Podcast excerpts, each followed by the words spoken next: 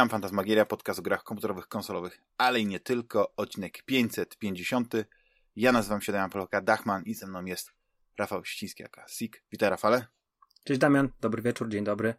Słuchaczki, Rafał, ekspert od horrorów. Ale wiesz, że nie lubię tak takiego powiedzieć. określenia. Nie, ale wiesz dlaczego to powiem? Bo mi się zawsze podoba twoja taka coroczna tradycja, którą chyba, y, popraw mnie jeśli się mylę, ale to na, na Twitterze, jak, jak cię e, e, osoby śledzą, to wiedzą, że nie wiem, czy to jest, e, to jest takie tempo, ale chyba jeden horror dziennie przez cały październik oglądasz mhm. i, i recenzujesz właśnie na Twitterze i tam są takie różne perełki, od jakichś chyba nowości poprzez absolutną taką klasykę, jakieś takie nawet gumowe potwory i, i tak dalej, więc...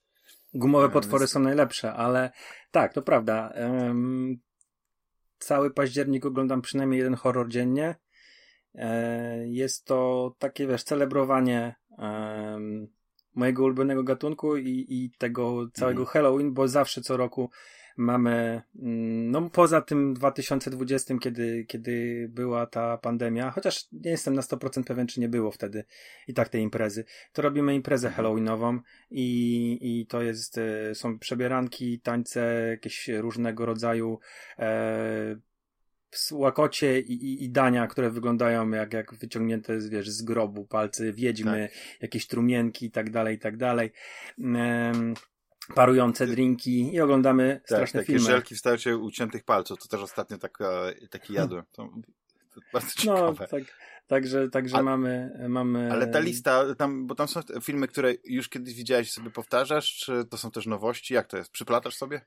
W tym roku, w tym roku sporo jest powtórek, bo mm, lecę klasyką i, i był jakiś tam koszmar z ulicy Wiązów. Właściwie nie, nie, nie ten mhm stricte koszmar, tylko nowy koszmar Wesa Cravena, ten taki metafilm o, o tym, że mają kręcić nowy koszmar, ale o. to też jest horror. Eee, A to jest przed, Halloween. przed kilku, e, nie kilku lat, to kilkunastu chyba nawet, nie?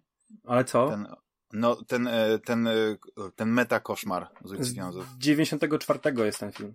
A, to jest? O kurczę. Tak. A bo jeśli chodzi o Wesa Cravena, to widzisz, e, tak oczywiście śledzę twoje tam właśnie na Twitterze to, to, to wszystkie recenzje i tak dalej, to mówię, nie, no, nie, no niemożliwe, że chociaż kilku filmów w tym październiku nie obejrzał i tak co, obejrzałeś coś? Obejrzałem, znaczy postanowiłem nadrobić filmy, których ja już nie pamiętam, ale chyba wygląda na to, że nigdy ani tego najnowszego krzyku z tego roku nie widziałem, mhm. ani czwartej części. Mhm. I to, wiesz, bo krzyk, krzyk to jest bardzo ciekawy taki, znaczy on zawsze był takim komentarzem do filmów grozy, nawet, nawet pierwszy, ale, ale oni już w tych, w tych filmach, szczególnie tam czwarta część, która się zaczyna potrójnie, że wiesz, że nawiązania do, oni oczywiście w tym świecie e, krzyku, no nie, nazywają filmy na podstawie tych zbrodni e, Sidney Prescott i tam tym z Billy Stab, Loomisem chyba się ten, ten Stab, I tych, tych, w ogóle tych części Stab jest chyba z 7 9 tam, albo 7, no. Albo 9, tak, znaczy wiesz, bo, to, bo cały to chyba w tym najnowszym e, faktycznie tak, z tego roku e, Krzyku to doszły kolejne, nie? Że tam, jak już mówią, nawiązują do jakiegoś właśnie stawu, to chyba nawet ten najnowszy. Jest taki komentarz, że to już nie jest to samo, prawda? Że, że twórcy się zatraczyli, wiesz, bo jak wcześniej była, był po prostu komentarz do, do, do filmów, do slasherów, nie? I zresztą to było w pierwszym krzyku już to, że wiesz, e, wiesz, e, to takie idiotyczne zachowanie się bohaterów, takie nieodwracanie się, nie w takim, wiesz, jakby że się dasz zajść, albo robisz takie rzeczy, których nie powinieneś robić, tam, czyli tam schodzisz sam do piwnicy. I ten, e, ten czwarty krzyk, muszę przyznać, że e, nie, nie wiem, bardzo mi się go dobrze oglądało. Wiesz, tak On jest aktualny nie... teraz bardzo, bo tam tak. jest taka, takie stwierdzenie, ja ten film oglądałem w 2012 roku, 10 lat temu, a tak. nawet więcej, bo ja oglądałem go pierwszego i tam jest takie stwierdzenie, że wolę mieć e, obserwujących niż przyjaciół, nie?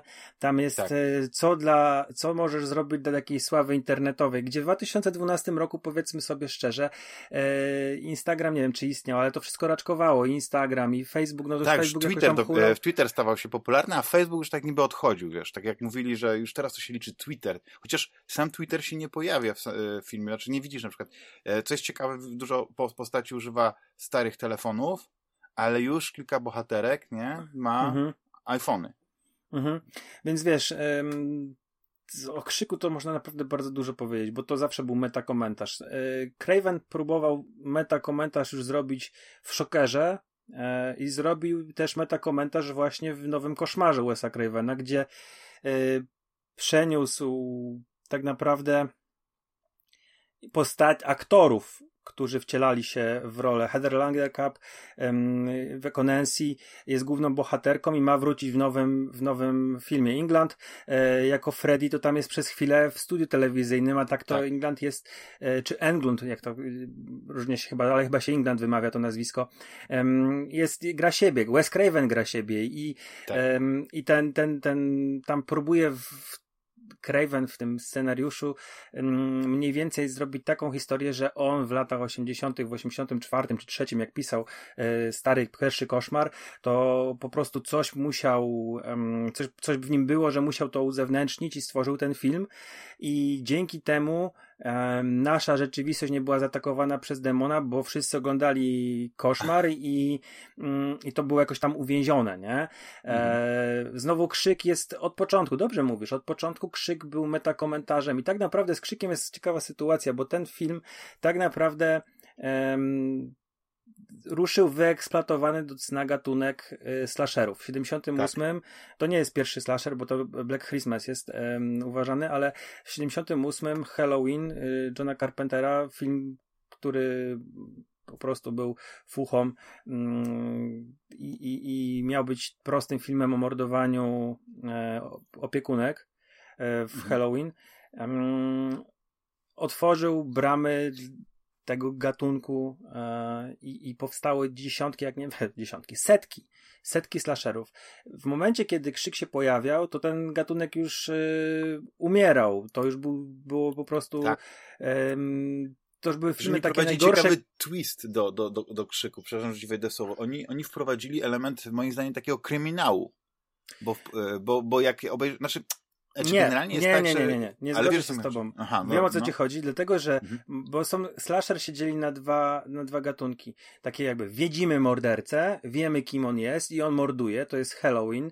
E, I to są też późniejsze piątki, gdzie Jason zabija. Ale pierwszy piątek na przykład, ten z 80 roku, to nie wiemy kto jest mordercą. Krzyk sprzedaje największy spoiler w historii, gdzie mówią, kto jest mordercą w pierwszym piątku. Że to w pierwszej scenie zresztą z Drubery Muru, on, ona przecież się na tym wykłada, na tym pytaniu, że kto, kto morduje w piątku 13 na krzyczy Jason, Jason, on mówi, że to nie jest prawda, bo w pierwszym mamy zagadkę. I What's drugi... your favorite scary movie? Tak, i, e, i, i, widzisz, e, ten drugi gatunek e, mhm. slashera to jest ktoś morduje, my nie widzimy go. Czasami widzimy go w tak. masce, ale bardzo często w tych slasherach później było po pokonaniu mordercy było zdjęcie maski, czy tam wiesz, ta maska mu spadała i dowiadywaliśmy się, kim był morderca. I często to był ktoś z otoczenia, trochę tak jak w Scooby-Doo, nie? Że ściągało Scooby-Doo, łapało, łapało potwora, ściągało maskę i nagle to jest ten, który nas wynajął, no nie? Bo no tak, ach, tak, to tak. wszystko by się dało, gdyby nie te głupie dzieciaki. Um, no tak, więc... ale, ale, to tak można być jak w psychozie trochę, nie wiem, czy to, czy to można aż tak daleko sięgnąć, nie? Bo, bo, mhm.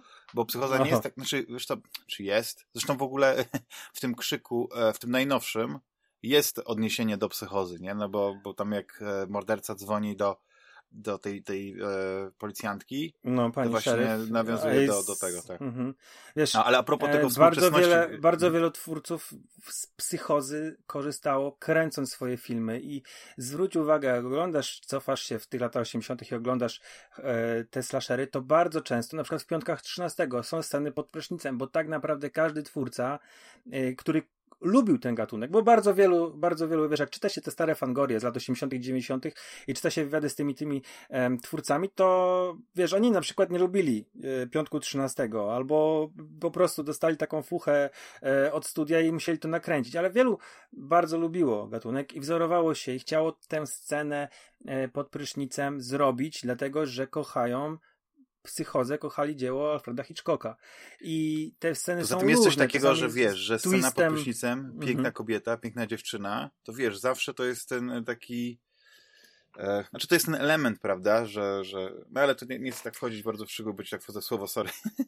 I krzyk um, robi rzecz, oprócz tego, że jest metakomentarzem, to on odświeżył gatunek. Po pierwsze, bohaterowie filmu Krzyk znają horrory. To się, to, to, to nie jest naturalne. Na przykład, wiesz, dla, dla tego gatunku. E, często się śmiejemy z głupich zachowań młodzieży e, w tych filmach z lat 70, 80., ale oni nie byli. Mm, nie byli uświadomieni, nie byli, nie byli świadomymi e, odbiorcami. To tak jak na przykład, wiesz, nie, nie oglądali horrorów. To była tak na przykład właśnie w pierwszym piątku 13. Oni się zachowywali, czy w drugim. Oni się zachowywali może nielogicznie, bo oni tych horrorów nie oglądali. Zwróć uwagę, w pierwszym filmie Krzyk ne, Sydney nabija się z tego, że gdyby taka rzeczywiście była sytuacja, to te bohaterki biegną na piętro, a nie uciekają z domu. Po czym, gdy zachodzi, to parę minut później, gdy zachodzi taka sytuacja, że atakuje ją morderca, to, to ona nie ucieka z domu, ona biegnie na piętro. Także to też jest, wiesz, z jednej strony trochę atakuje gatunek Craven, a z drugiej strony też go broni, bo, yy, bo to jednak jest, wiesz, w tych starszych filmach to była taka niewinność. Te dzieciaki nie wiedziały, yy, nie oglądały takich filmów, nie było takich filmów. W, w krzyku, w Scream, yy, bohaterowie są świadomi. Oni oglądali i znają horrory. Ale ja bym powiedział co innego, bo tam jest rzeczywiście zagadka kryminalna, którą nie, no to jest taki typowy pierwszy... kryminał, kto zabił, no nie? I wychodzi, że Lokaj nie, albo, albo no, Lokaj wie, że ktoś... Ale oglądając pierwszy raz ten film, nie, no to, to nie wiesz do końca jak to będzie. Czy to jest ktoś z mhm. tego towarzystwa, czy to jednak jest jakaś osoba z zewnątrz, której nie widzimy, tak. bo my nie, nie, dopiero to, wiesz, jest podejrzany chłopak e, Sydney, Billy Loomis, którego tak. widzimy w pewnym momencie, że umiera, zostaje zamordowany, no nie? E, mhm chociaż podejrzewałeś go przez większość filmu, że jest taki jakiś dziwny, zachowuje się dziwnie, ale mm, wiesz, on też przypomina trochę mm, Johnny'ego Deppa, a Johnny Depp wiadomo, że zaczynał w piątku, e, w tak. piątku, w Koszmarze z ulicy Wiązów, w, koszmarze z ulicy pierwszym, Wiązów, tak. więc, yy, więc może tutaj sobie myślisz, że może dobrali tego aktora w ten sposób. Krzyk ja bym powiedział, wielu... że prawie na pewno to, to, jest, Oczywiście, ten, to jest bardzo no. dobry trop. Yy, wiesz, oglądając sobie łatwo nam mówić, bo, bo Krzyk jest jednym z moich najważniejszych horrorów w życiu, jakie oglądałem, ale to też ym, nie dlatego, że to jest taki wybitny horror, tylko dlatego, że on dużo zmienił, nie? I ja bym powiedział inaczej. Ten film, on ma ym, bardzo duży ładunek napięcia, bardzo duży ładunek grozy, jest dosyć brutalny. Mimo wszystko, on ma sznyt komediowy. I może to ktoś się nagle oburzy, ale zwróćcie uwagę, jeżeli oglądamy filmy o mordercach Michael Myers, e, czy na przykład mm, Piątek 13 i Jason, to te, to, to byli wielcy mordercy, którzy byli, mordowali z jakąś taką niesamowitą wprawą. No może Letterface tam zachowywał się jakoś idiotycznie z tą piłą, ale oni byli doskonali w swoim fachu. Natomiast tutaj widzimy mordercę, który się potyka, który gdzieś tam wbije nóż i nie może go wyciągnąć. To, to element komiczny, wiesz, yy, jak on się zachowywał. Później wiemy, że to były dzieciaki, dzieciaki w sensie starsza młodzież, która też nie miała jakiejś siły fizycznej, też nie była tak super wprawiona, aczkolwiek e, pierwsza scena otwarcia, gdzie Drew Barrymore widzi swojego chłopaka, który jest przywiązany do krzesła i ma rozcięty brzuch i wylatują mu e, flaki, flaki tak. to, to tutaj widać, że jednak ktoś tam był wprawiony do, do rozprawiania się mm, z innymi. Natomiast mm, Krzyk ma element komediowy. On jest ta postać yy, grana przez Davida Arqueta Dewey, który od początku jest postacią e, raczej rozładowującą napięcie, jest tym takim ciapowatym, tak. lekko, nie, nie chcę mówić opóźnionym, ale lekko takim trochę spowolnionym policjantem z prowincji. Ta postać Mamy... się bardzo fajnie, yy, znaczy bardzo ciekawie ewoluuje. Szczególnie jak oglądasz, bo wiesz, po pierwszy krzyk yy, był niesamowicie, niesamowitym hitem, i bardzo, bardzo szybko po tym pierwszym krzyku powstała e, kontynuacja, dwójka, no i parę lat minęło, kilka lat minęło i od razu powstała trzecia część, nie? Mhm. I, i e, jak już oglądasz tą czwartą, no nie, no to widzisz, tutaj jest widać, że no jest takim ciepłym gościem, e, miłym, sympatycznym, e, ale jest szeryfem, czyli generalnie, wiesz, e, on po, on po prostu jest dobroduszny. Masz takie wrażenie, że on że on po prostu trochę, y, trochę na tym, y, że to trochę taka postać jest. I jest o tyle ciekawe, że w tym ostatnim krzyku, bo oglądałeś oczywiście ostatni krzyk, prawda? Tak, tak, tak, tak. On już nie jest, on już jest, y, no nie chcę powiedzieć emerytowanym policjantem, nie, ale odszedł, no, ale jest emerytowany. Nie jest szerefem. No. no jest takim, tak. I, I wydaje, że jest trochę już rozwiódł się z Gale, prawda? To jest też takim bardzo ciekawym nawiązaniem, bo kiedy kręcili czwarty krzyk, tak? To był 2011 rok. Byli małżeństwem. Oni już byli wtedy w separacji. To już byli, oni, już, oni już nie byli i czuć, jak ty masz tą wiedzę, tak? Że oni nie są razem i widzisz, że już wtedy to było tak, że bo oni na tym ekranie też już są, e, nie są już parą, nie?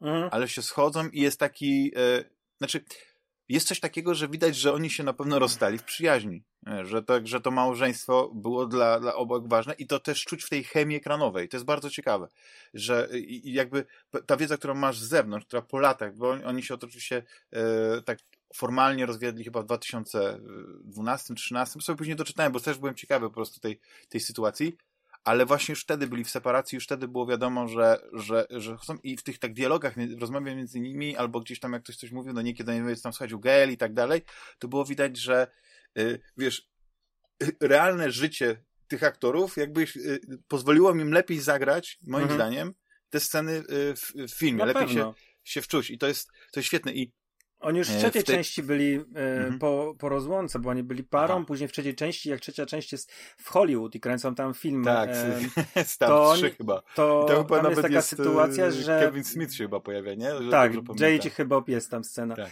To tam zresztą jest Roger Corman ma swoją, e, swoje cameo małe. tam jest sporo, sporo osób się w ogóle przez całą serię przewija. Młody Timothy Olyphant, e, którego lubisz z Justified, nie? Liv Schreiber jest e, Dokładnie, więc tutaj w Kotona grał w jedynce, dwójce i trójkę otwiera Koton. Mhm. E, e, a jak wiemy, w otwierającej scenie kto się pojawia, ten ginie, także mm, to też był no, świetny ale wybór. Jest, jest w jedynce Koton... reguły, ale nie chcę tutaj mówić. Ale do, do, czego powiem jeszcze tak. I więc y, Krzyk uratował slashery, bo wyeksploatowany do cna gatunek, który, który był już naprawdę on nie był poważany, to wiesz, to już było, tak. było schyłek, nie? To, co na no przykład w latach, śmiano, w latach 90. Frediego, kolejny ten, kolejny gumowy. W latach no, 90. jeszcze miał, miał swój, swój krótki run, e, chyba Halloween, mm, ten, te części 4-6, one jakoś miały w latach 90. i to już były, ludzie uważają, że popłuczyny. Tak samo zresztą e, piątek 13 skończył się przed latami 90., jak dobrze kojarzę. Chyba ostatnia mhm. mm, część tam Jason X była, był ca, całą, całą dekadę prze, prze, była, była przerwy. E, bo ludzie już po prostu byli zmęczeni. I wiesz, krzyk wchodzi i zrobili krzyk i zaraz na, a trochę wcześniej um, Williamson, Kevin Williamson napisał um, ten I know what happened, czyli to było koszmar minionego lata. I know what you did last e, summer, tak, no właśnie. E, I to był, to był też 97. On napisał go wcześniej. Krzyk miał premierę w 96. Później był Koszmar. Ale Koszmar był napisany wcześniej generalnie, no nie? To tak jest. Taka chronologia jest trochę zaburzona, że najpierw był napisany Koszmar, później był Krzyk. Krzyk powstał wcześniej.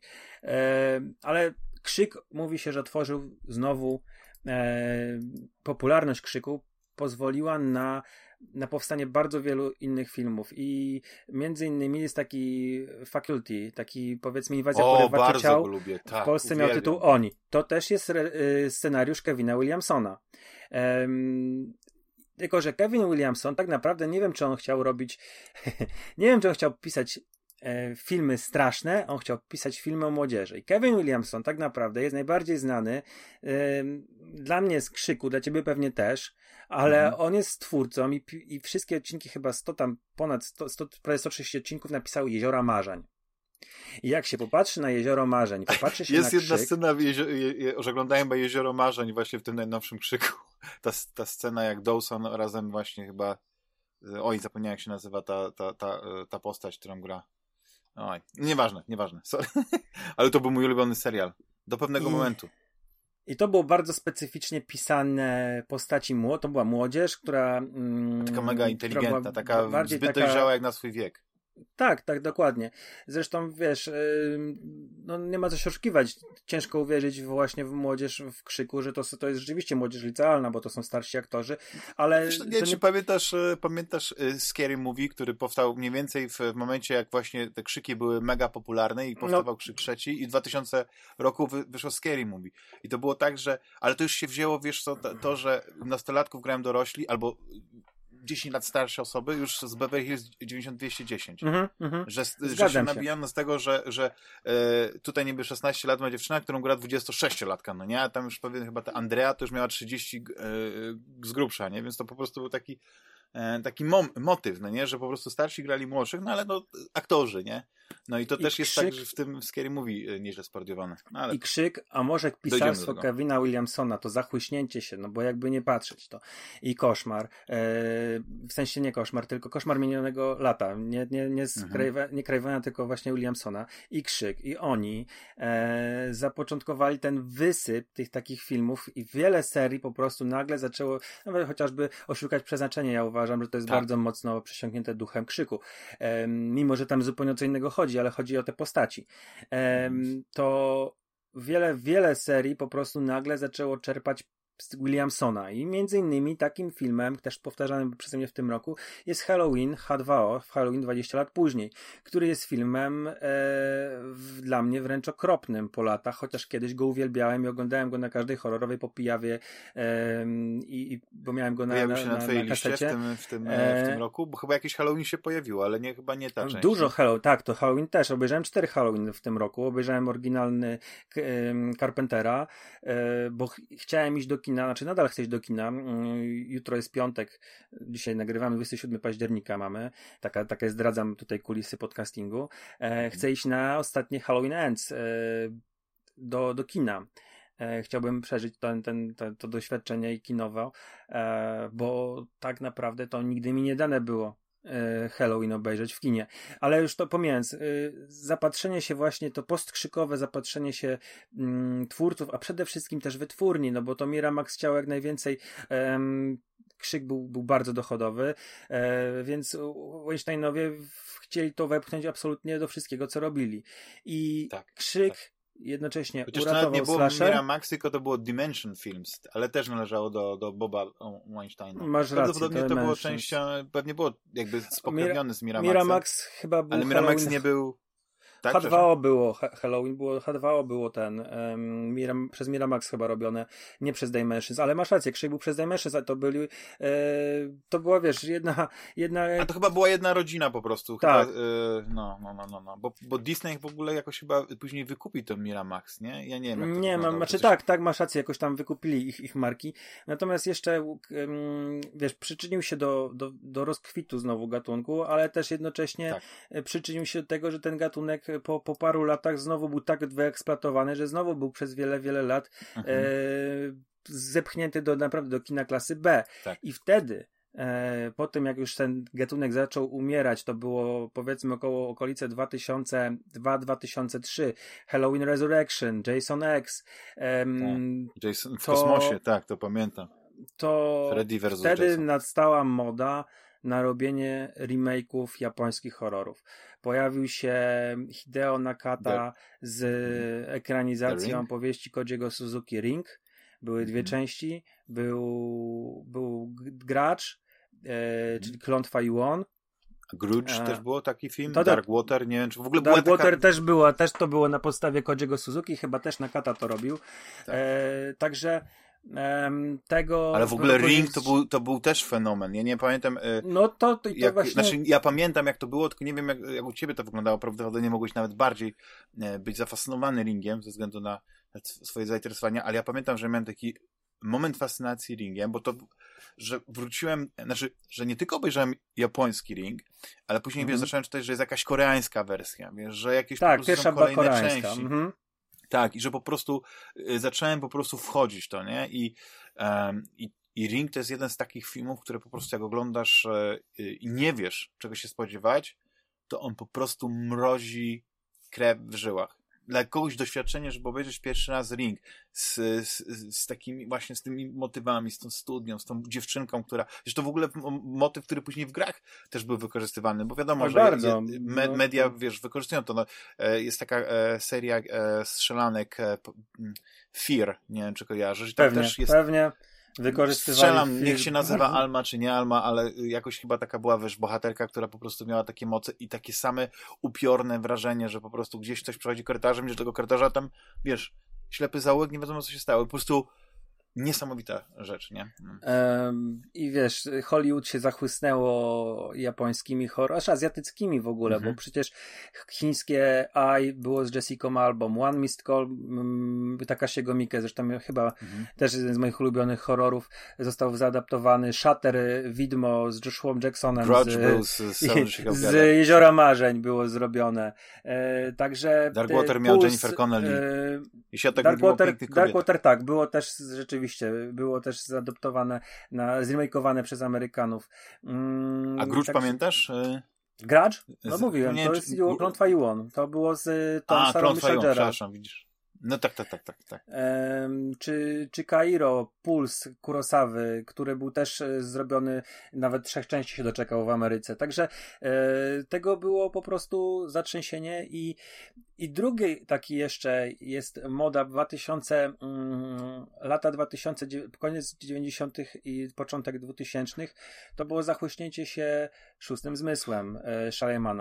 I drugi nurt, który wtedy królował, te początek 2000, to właśnie było filmy z twistem, czyli właśnie inni, właśnie dziewiąty zmysł, ten szósty zmysł i, i każdy film, który miał tak. właśnie jakiś taki nagle Duchy, twist tak. z duchem.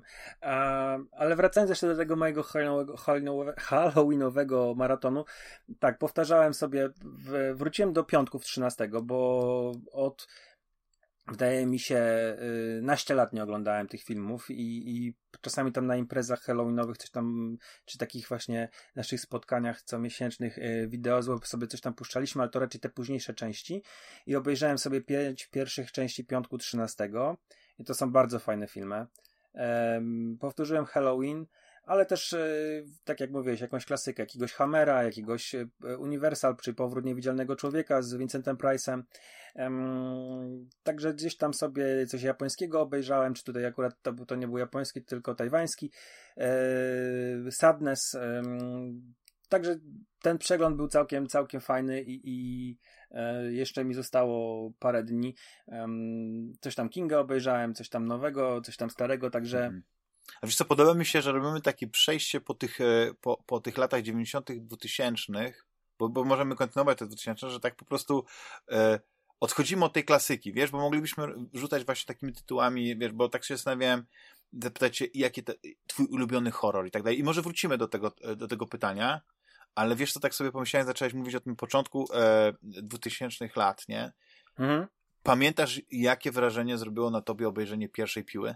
W ogóle pamiętasz, że dla mnie to był też taki szok, że wiesz, bo ja na przykład nie jestem wielkim fanem gore, nie? Ani, ani mm -hmm. takiego, wiesz, torture porn, czy jak to się nazywa, wiesz, że po prostu widzisz to. Ja, ja jestem bardziej fanem tego budowania atmosfery, tej, tej, tej niesamowitości. Wiesz, wspomniany przez ciebie szósty zmysł, ja doskonale pamiętam, bo ja oglądałem go w kinie mm -hmm. i to jest niesamowite, jak dałem się wciągnąć w tę historię na tyle, że reżyser tego filmu, nie, The Night Shyamalan, zagrał na mnie jak na wiolonczeli. Po prostu w moment, w którym w upada ta obrączka, to był ten moment, w którym ja, wiesz, pam, otworzyły mi się oczy i zrozumiałem, co się stało. Po prostu nie wiem, czy to miałoby tak być, czy to był absolutnie przypadek, ale to było tak niesamowite, że wiesz, że, e, bo widzisz, ja chciałbym na przykład, e, mm, nie wiem, ja jestem, ja jestem ciekawy właśnie, jak uda mi się e, ochronić moje, moje potomstwo, prawda, i kiedyś tak na, na, na, na, na znaczy tak, w taki sposób, że nie będą nic o tym filmie wiedziały i jakie wrażenie na nich zrobi. Mhm. Bo moim zdaniem to jest świetnie po prostu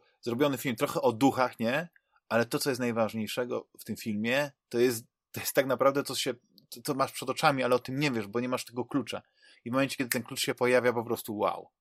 I to jest, to jest coś, co y, Night Shyamalan ma, tylko nie zawsze mu to po prostu wychodzi i nie zawsze potrafi, wiesz, bo, bo i on to zrobił z Village, nie, że na przykład tam miałeś, wiesz, że niby wiedziałeś o co chodzi, no nie i tak, znaczy nie, że nie wiedziałeś o co chodzi, miałeś tą wioskę, tak, a później się okazuje, gdzie ona jest, o co chodzi.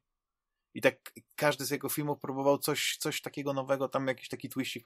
Ja na przykład bardzo lubię Znaki, ale wiem, że Znaki to nie jest jakiś poważany film e, Nighta ale ja go uwielbiam za tą atmosferę, dlatego, że on pokazywał, wiesz, inwazję obcych, z punktu, wiesz, yy, punktu widzenia rodziny, pewnej małej jednostki w tym mhm. miejscu, nie? że oni byli ukryci w domu, widziałeś, jak się, coś się przemykał. Tam jest jedna taka scena, że ten obcy gdzieś tam ucieka i chyba, jest nie? złamany, złapany gdzieś tam w kamerze na przykład, a później tak, później jak już jest w tym domu, wow, super, bo wiesz, ja bardzo lubię y, takie filmy o inwazji obcej, jak robił Roland Emmerich, nie? Wiesz, mhm. Po prostu na, na pełną skalę, cała planeta się broni i tak dalej. Więc, y, więc super. I w ogóle, ale wracając do tej piły, to muszę przyznać, że y, oczywiście z każdym takim, y, z, takim e, horrorem, który po prostu wypali, bo ma świetny pomysł, to później było dziesiątki kontynuacji. Ja nawet nie wiem, ile tych, tych części powstało, nie? Teraz w ogóle jakiś taki news był, że, że ten oryginalny antagonista, nie jak on się nazywa. E, jak on, jak, jak on się Jigsaw, nazywa? W filmie się nazywał Aha. Jigsaw. Aha, Jigsaw, tak, tak, że, że, ten, e, że wraca ten Jigsaw, że ten aktor, który grał tego Jigsawa, wraca, Toby, Tobin Bell, że on się ma pojawić w jakiejś nowej części zapowiedzianej właśnie. Byłem jest... na, w zeszłym roku byłem, jak kina otworzyli, to Dziesiątą część, tak, piły. E, weszła do kin E, nowy rozdział to robił Chris Rock, o ile dobrze pamiętam, a na pewno on był w, w głównej roli. I to już jest, e, to już są popłuczyny. To już jest, wiesz, mhm. piła. Ja bardzo lubię tę serię. Ja pamiętam, jakie wrażenie na mnie zrobiła. To było też takie zaskoczenie, właśnie tego typu twist, co miałeś. Mm, e, trochę właśnie w tym szóstym zmyśle. Oczywiście zupełnie innego rodzaju e, tak. kaliber, zupełnie inna materia, ale masz faceta, który jako jest, udaje ciało i leży na środku e, opuszczonej łazienki. I tak. myślisz sobie, przez, to był fajny thriller, nie? Tam, tam to, ten, ta część jeszcze była thrillerem tak naprawdę. Nie było tam e, tych setek, tych takich e, super, znaczy były też oczywiście jakieś, ale nie były w mhm. takich ilościach tych pułapek e, i tych takich scen okrutnych, e, gdzieś tam gdzieś musi sobie jakąś skórę zęba wyrwać, skórę wyciąć, czy coś w tym rodzaju. Mhm. Ja lubiłem, e, ja lubiłem doceniać, a może tak inaczej, ja bardzo doceniam pisarstwo w tych piłach, gdzie oni dopisywali e, to wszystko do gotowej, to takie, wiesz, do gotowej już całości, to dopisywali jeszcze, jakieś retkonowali, że to jednak, a właściwie może nawet nie retkonowali, tylko, że to, co widziałeś, to było inscenizowane, bo mhm. coś tam było, jeszcze był kolejny twist, czyli, y, że policjant, który tam, który ich y, prowadził śledztwo, to on, okazuje się, że to on to wszystko preparował w kolejnej części, że on się okazywał też kolejnym uczniem Jigsaw'a to oczywiście wszystko było bardzo grubymi nićmi szyte i, i ja sobie zdaję sprawę, że ktoś, kto mm, po prostu ogląda te filmy, bo ogląda, bo po prostu lubi oglądać filmy i nie jest miłośnikiem kina grozy, nie jest miłośnikiem takich, ek, takiej ekwilibrystyki, to uważa, że to jest głupie i ja się nawet mhm. w jakimś tam stopniu z nim zgodzę. Ale dla mnie te te właśnie ta ekwilibrystyka scenariusz, scenarzystów i w tym scenariuszu to mi się podobało i ja tę serię bardzo lubię. Zrobiła na mnie duże wrażenie pierwsza mhm. piła. E, tak. To było coś, co, co, mi, co chyba mi nikt nie zepsuł, wiesz, bo ja pamiętam, że mm, jeszcze było chyba, jak ja obejrzałem ten film, bo ja go obejrzałem na, w jakimś podłym e, Divixie mhm. Jeszcze przed krem Stare dobre czasy. Tak. Stare dobre czasy. E, zresztą ja na, pamiętam, że mieliśmy te, robiliśmy zjazdy, bo ja bardzo mocno siedziałem w mm, grozie e, przez lata i robiliśmy sobie takie zjazdy forum e, groza w każdym celu, już chyba kiedyś o tym mówiłem. To pamiętam, że Nie. była premiera kinowa w, w Stanach czwartek, chyba, z, a ja już przywiozłem drugą część Kama jakiegoś, zripowałem, e, ściągnąłem rano, zri, nagrałem na płytę i pojechałem ten zjazd i oglądaliśmy e, premierowo właśnie tego, tą, tą kamerkę e, właśnie na tym zjeździe. I, i wiesz, e, nie zepsuli mi tego twistu, ja nie wiedziałem, że tam ktoś leży, mnie się to, to się szalenie podobało. E, tylko, że wiesz, że mm, przez lata ja też sobie, e, nie wiem, nie wiem, bo ja, to jest mój główny gatunek, jaki ja oglądam. E, ja przez lata bardzo jako widz e, ewoluowałem e, i ja, ja sobie zdaję sprawę, że ja nie jestem takim typowym e, widzem z dobrym gustem, bo ja bardzo lubię kino klasy B, lubię gumowe potwory, lubię e, lubię Godzilla, lubię mhm. filmy Hammera, Universalu. Ja je tak trochę momentami nawet bezkrytycznie przyjmuję, w sensie, że y, dla mnie y, kino klasy B, ja sobie zdaję sprawę, że to jest słaby film, ale ja się nim dobrze bawię, potrafię się nim dobrze bawić. Czyli Kiedyś... rozumiesz, że mam fascynację niektórymi, niektórymi podkreślam, filmami Bollywoodu. tak, do jakiegoś tam stopnia to rozumiem. Tak. E, wiesz, bo ja byłem taki okres czasu, że w ogóle a zróbmy, jak to się wszystko zaczęło. E, u mnie horror to ja wystałem z mlekiem matki, się śmieję, bo moja mama w dziewiątym miesiącu ciąży była na zagadce nieśmiertelności z Davidem Bowie.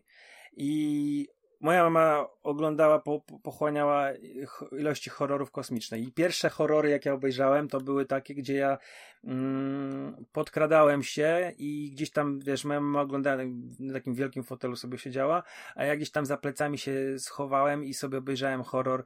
Pamiętam, jaki to był pierwszy horror mój taki obejrzany. To było e, właściwie dwa, to tak się z, nie wiem, który był pierwszy, ale wydaje mi się, że pierwszy to był Puppet Master 3 albo 2. Puppet Master mhm. któryś z Full Moona, czy tam to było jeszcze Empire, e, Charlesa Benda, wytwórni.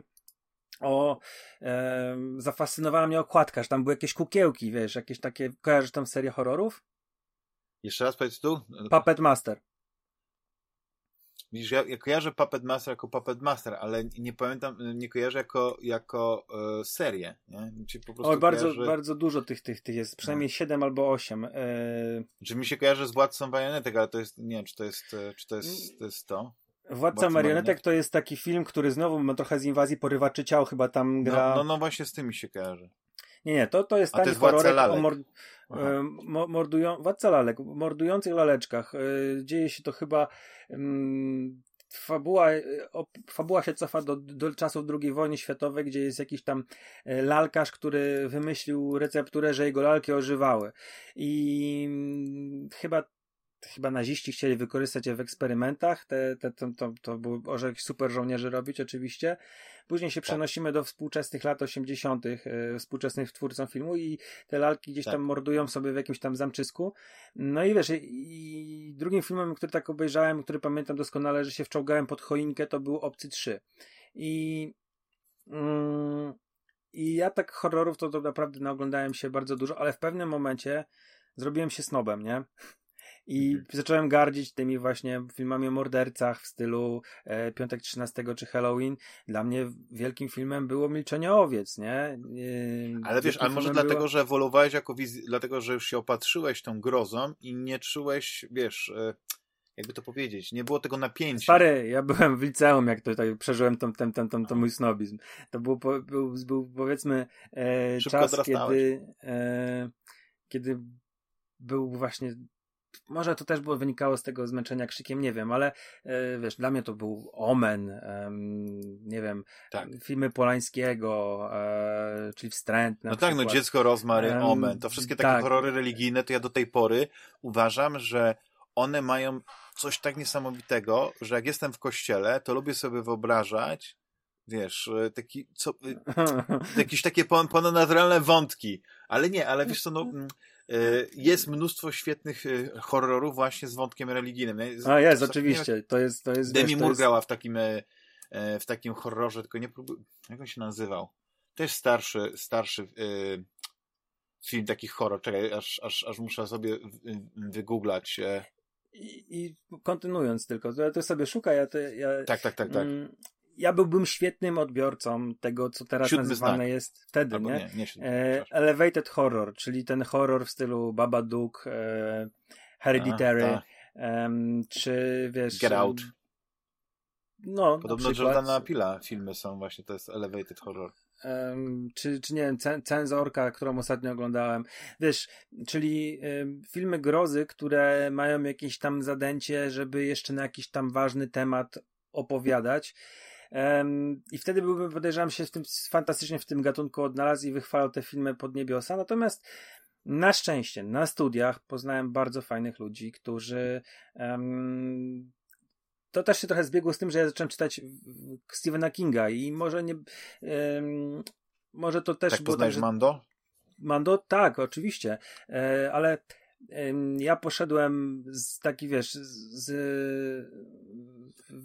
nosem podniesionym wysoko, wszedłem w to towarzystwo, gdzie ludzie się cieszyli oglądaniem laleczki czaki, cieszyli się oglądaniem morderczych kuleczek, cieszyli się e, mhm. z tych wszystkich filmów, z czego ja tego za bardzo nie rozumiałem, bo ja już... No bo oni oglądali etapie... to dla beki już wtedy, wiesz? Nie, nie, nie, nie, nie, nie, absolutnie. Nie, ba... nie? Nie, absolutnie. No możesz to oglądać dla beki, ale możesz też czerpać radość po prostu z oglądania e, efektów specjalnych, z one-linerów, z mm, tego, jak są pewne rzeczy rozegrane i Druga sprawa, na samych to było, to było, to było to towarzystwo, które mnie trochę wyprowadziło e, z błędu, że, że błądziłem. Druga sprawa, bo wiesz, ja byłem taki wtedy strasznie w swoich opiniach krytyczny, ale taki zero-jedynkowy, typu na przykład, dla mnie mm, Terminator 1 i 2 i koniec, nie ma żadnej trójki, bo to nie istnieje. Tak samo e, było z, z wieloma, no tak. w ogóle nie uznawałem czegoś takiego, nie uznawałem, że może się to komuś podobać, ale druga sprawa, że ja nie uznawałem, że to istnieje, że dla mnie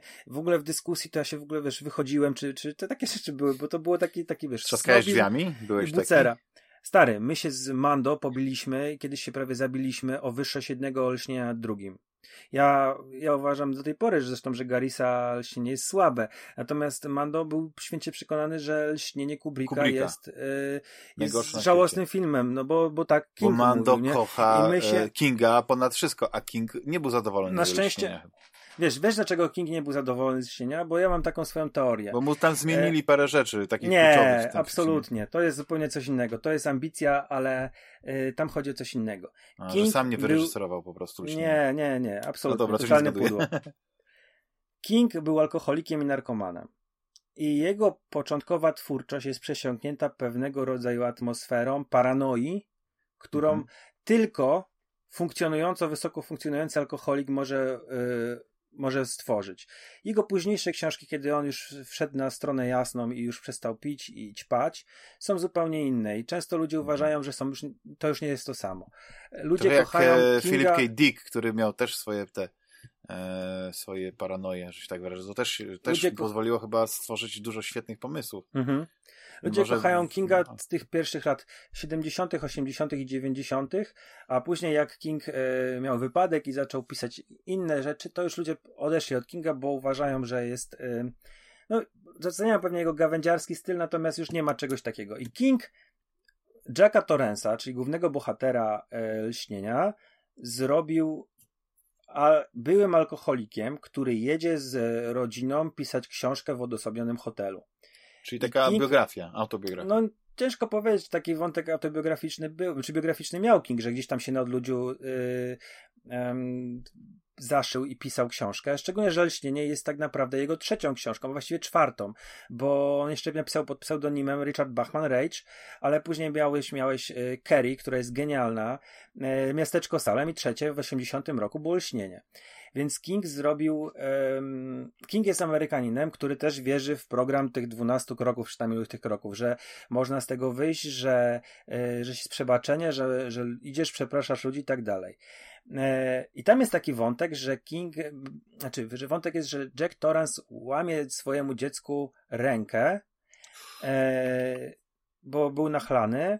I jest mhm. też taki wątek, że go wywalili ze szkoły, bo jakiś uczeń spuścił mu powietrze z kół, on go, on go pobił, nie? I główny bohater łyka tam jak nienormalny też aspirynę. E, po prostu znalazł z, no przerzucił się z jednego nałogu na drugi. E, mhm. E, I wiesz, Kubrick jest Brytyjczykiem. I on wie, jak pijacy wyglądają, że tam nie ma, że pijak to jest, który bije rodzinę, to jest, wiesz... E, patologia, patol. patologia. To jest patologia, to jest psychol, który ma zniszczony mózg, ma zmiany nieodwracalne i jest, e, jest no nie będę używał brzydkich słów, ale jest bydlakiem, bydlakiem, nie?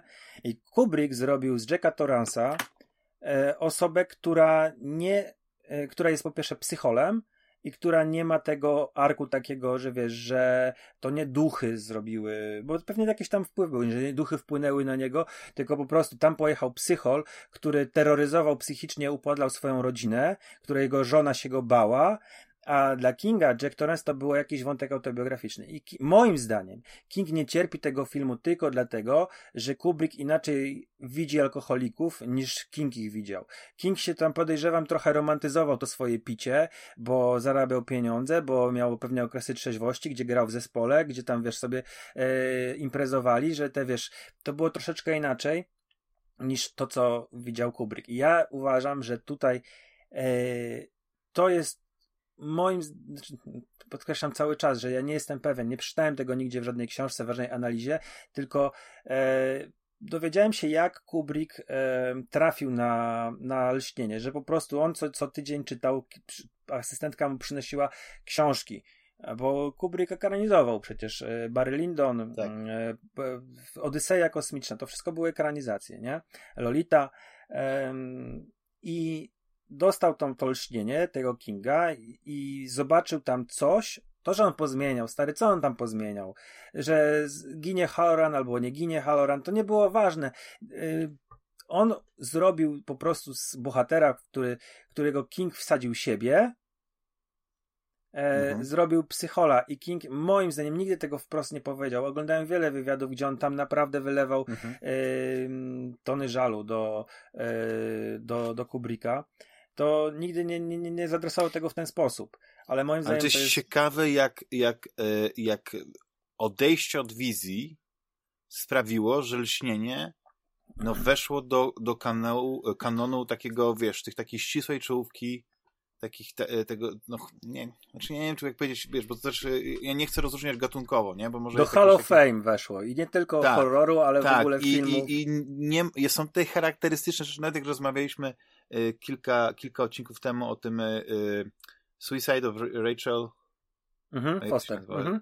Dokładnie. Tak, to tam jest, e, że niby to nawiązanie do tego hotelu, e, że te sceny, wiesz, te e, charakterystyczne przebliźniaczki, wiesz o co chodzi, że mhm. no, weszły elementy do, do popkultury, no, no scena, kiedy on się przebija i wiesz, Jack Nicholson z tą swoją miną, no nie, kiedy wychodzi z tych, tej, tej, z tych, z tych drzask, z tych, tych roz, roztrzaskanych siekierą drzwi, no po prostu, no, no, no jest to ikoniczny film, Mhm. I to jest, e, i, i, i tak jak kiedyś rozmawialiśmy o, o Matrixie, nie? Że, że pierwszy Matrix ma po prostu tyle rzeczy, których po prostu, które momentalnie, kiedy je widzisz w innych filmach, które, to wiesz, że to jest omarz, albo że ktoś po prostu wziął pomysł właśnie z Matrixa, ale że te sceny są takie, e, że od razu, że są, e, no, jakby nikt wcześniej na to, znaczy nie, że może nie wpadł, tylko że to tak zrobili, nie? Że tam oczywiście mnóstwo technologii w się było, o tym rozmawialiśmy, nie? Że ten motyw z, tam, z tymi, z tymi e, dziesiątkami kamer, że robisz po prostu nagle zdjęcie, ale obracasz, no nie, no nie chcę tutaj wchodzić, bo rozmawialiśmy dużo o Matrixie, ale Bardzo... e, moim zdaniem chyba po prostu gdzieś tam może jakaś taka duma ura, urażona Kinga. Pewnie, na nie pewno. tylko o to, że on e, zrobił po prostu ten, tylko że mógł zrobić po prostu lepsze dzieło. Ale to. E, ja ale uważam, nigdy że. Nie był, nie, nie, nie, nigdy nie stracił, e, mimo wszystko, że powiedzmy różni ludzie odbierali powiedzmy tą jego twórczość, tak jak mówisz, na tego etapach, to mi się wydaje, że nadal King nigdy nie stracił, nigdy nie zszedł z tego, z tego topu pisarzy mhm. e, grozy. Jest bardzo, nie, jest bardzo sprawnym twórcą też, jest bardzo, ma bardzo dobry język, ma... Yy, tak, do, bo tak ma, powiedziałeś, wiesz, świetnym gawędziarzem, bo Dallas tak, ja, 63 umysł, jest że... kapitalną książką po prostu do czytania, wiesz, mhm. po prostu jest, jest świetna opowieść. Tam, tego, tam nie ma horroru, tam jest, tam jest motyw e, nie podróży w czasie. Science fiction, podróży w czasie, ale tak naprawdę wszystko, co tam się dzieje, tam właściwie tam jest powiedzmy y, ten, ten, ten, ten element tego, nie wiem, paradoksu, czego tego, jak, te, jak te zmiany w czasie no nie się bronią, ale mhm. to świetna książka, ja w ogóle polecam, żeby każdy sobie przeczytał, bo, bo serial też jest dobry, ale serial trochę też zmienia e, mhm. z, z, z Jamesem Franco. ale jak pamiętam. jesteśmy jeszcze przy lśnieniu e, Kubricka, mhm. to z 10 lat temu powstał film Room e, 237, e, czyli pokój 237.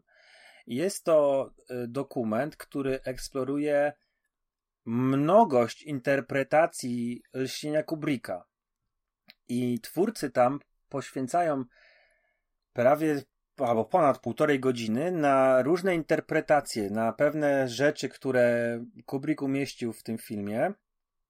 Mhm. I e, o czym jest ten film, nie? I tam są różne teorie, że Kubrick nie tylko powiedział o aspirującym pisarzu alkoholiku, który terroryzuje swoją rodzinę, ale tam jeszcze są i na przykład, właśnie jest jedna z tych teorii brana pod uwagę, że Kubrick preparował lądowanie na Księżycu i tak. jakie znaki zostawił e, wiesz, w, jako twórca w tym filmie, że tam jest klucz, że możesz to odczytać w tym filmie z 80 roku. Um, Ale to oni sobie inter... tak e, wyciągali z palca tą teorię. Czy, czy, czy a propos to, tego, to... co ostatnio wypłynęło, bo był taki moment, że, że wypłynęła jakaś taka historia. Oczywiście, wiesz, ja bardzo lubię teorie spiskowe. Ty zdaje się, że też, bo kupujesz komiksy na masę tylko jak się pojawia jakiś motyw z teorią spiskową. ale ten, ale, e, ale mi, się, mi się to podobało, tylko że ja wiedziałem, że to jest trochę naciągane. No nie? nie jestem znawcą, znaczy nie, nie jestem wyznawcą teorii spiskowych, ale lubię teorie spiskowe jako element popkultury, nie? Tak, Natomiast tak. E, Świetny e, film, teorie spiskowe z, z Melem Gibsonem, polecam. e, czyli to, to, to było, czekaj, z Melem Gibsonem to była teoria spisku. No, przepraszam, ale Conspiracy Theory to chyba był taki org e, Tak, tak, tak, tak, tak, tak. E, ale do czego zmierzam? Ten pokój 237 też właśnie e, bardzo fajnie pokazuje, że jego twórczość nie była, Kubricka nie była taka, wiesz, prosta, jednoznaczna yy, od linijki, tylko że on miał jakieś tam, wiesz, pomysły, że ta jego panorama i to jak ten y, Denny jeździ na rowerku, to tam nie można y, odtworzyć, y, bo tam się zmieniały te, te korytarze, no nie? Tam nie ma, nie ma planu tego I, i tam jest właśnie na przykład, że dlaczego takie puszki są poustawiane, że gdzieś tam jakiś obrazek jest, że Kubrick w tym filmie krytykował to, co się stało z rdzennymi Amerykanami i, i to, to, to, to wielkie ludobójstwo gdzieś tam krytykował w tym filmie. Wiesz, tam są różne teorie. Ja polecam. Kiedyś ten film, ja go widziałem na Vimeo. Był umieszczony na Vimeo przez twórców. Yy, I, I, ja nie wiem, co jest z tym filmem w tym momencie, czy on jest do obejrzenia. Wiem, że on leciał też na różnych festiwalach, między innymi w Polsce. E, także może gdzieś się go da obejrzeć. Nie wiem, czy się da go obejrzeć na którymś streamingu, bo jakiś czas temu sobie nawet miałem ochotę go powtórzyć i go nie, nie znalazłem na streamingu, bo tak po prostu wpisałem sobie e, w te, wiesz, tam w Amazona, w Netflixa wpisałem ten pokój 237, ale nie, nie znalazło go.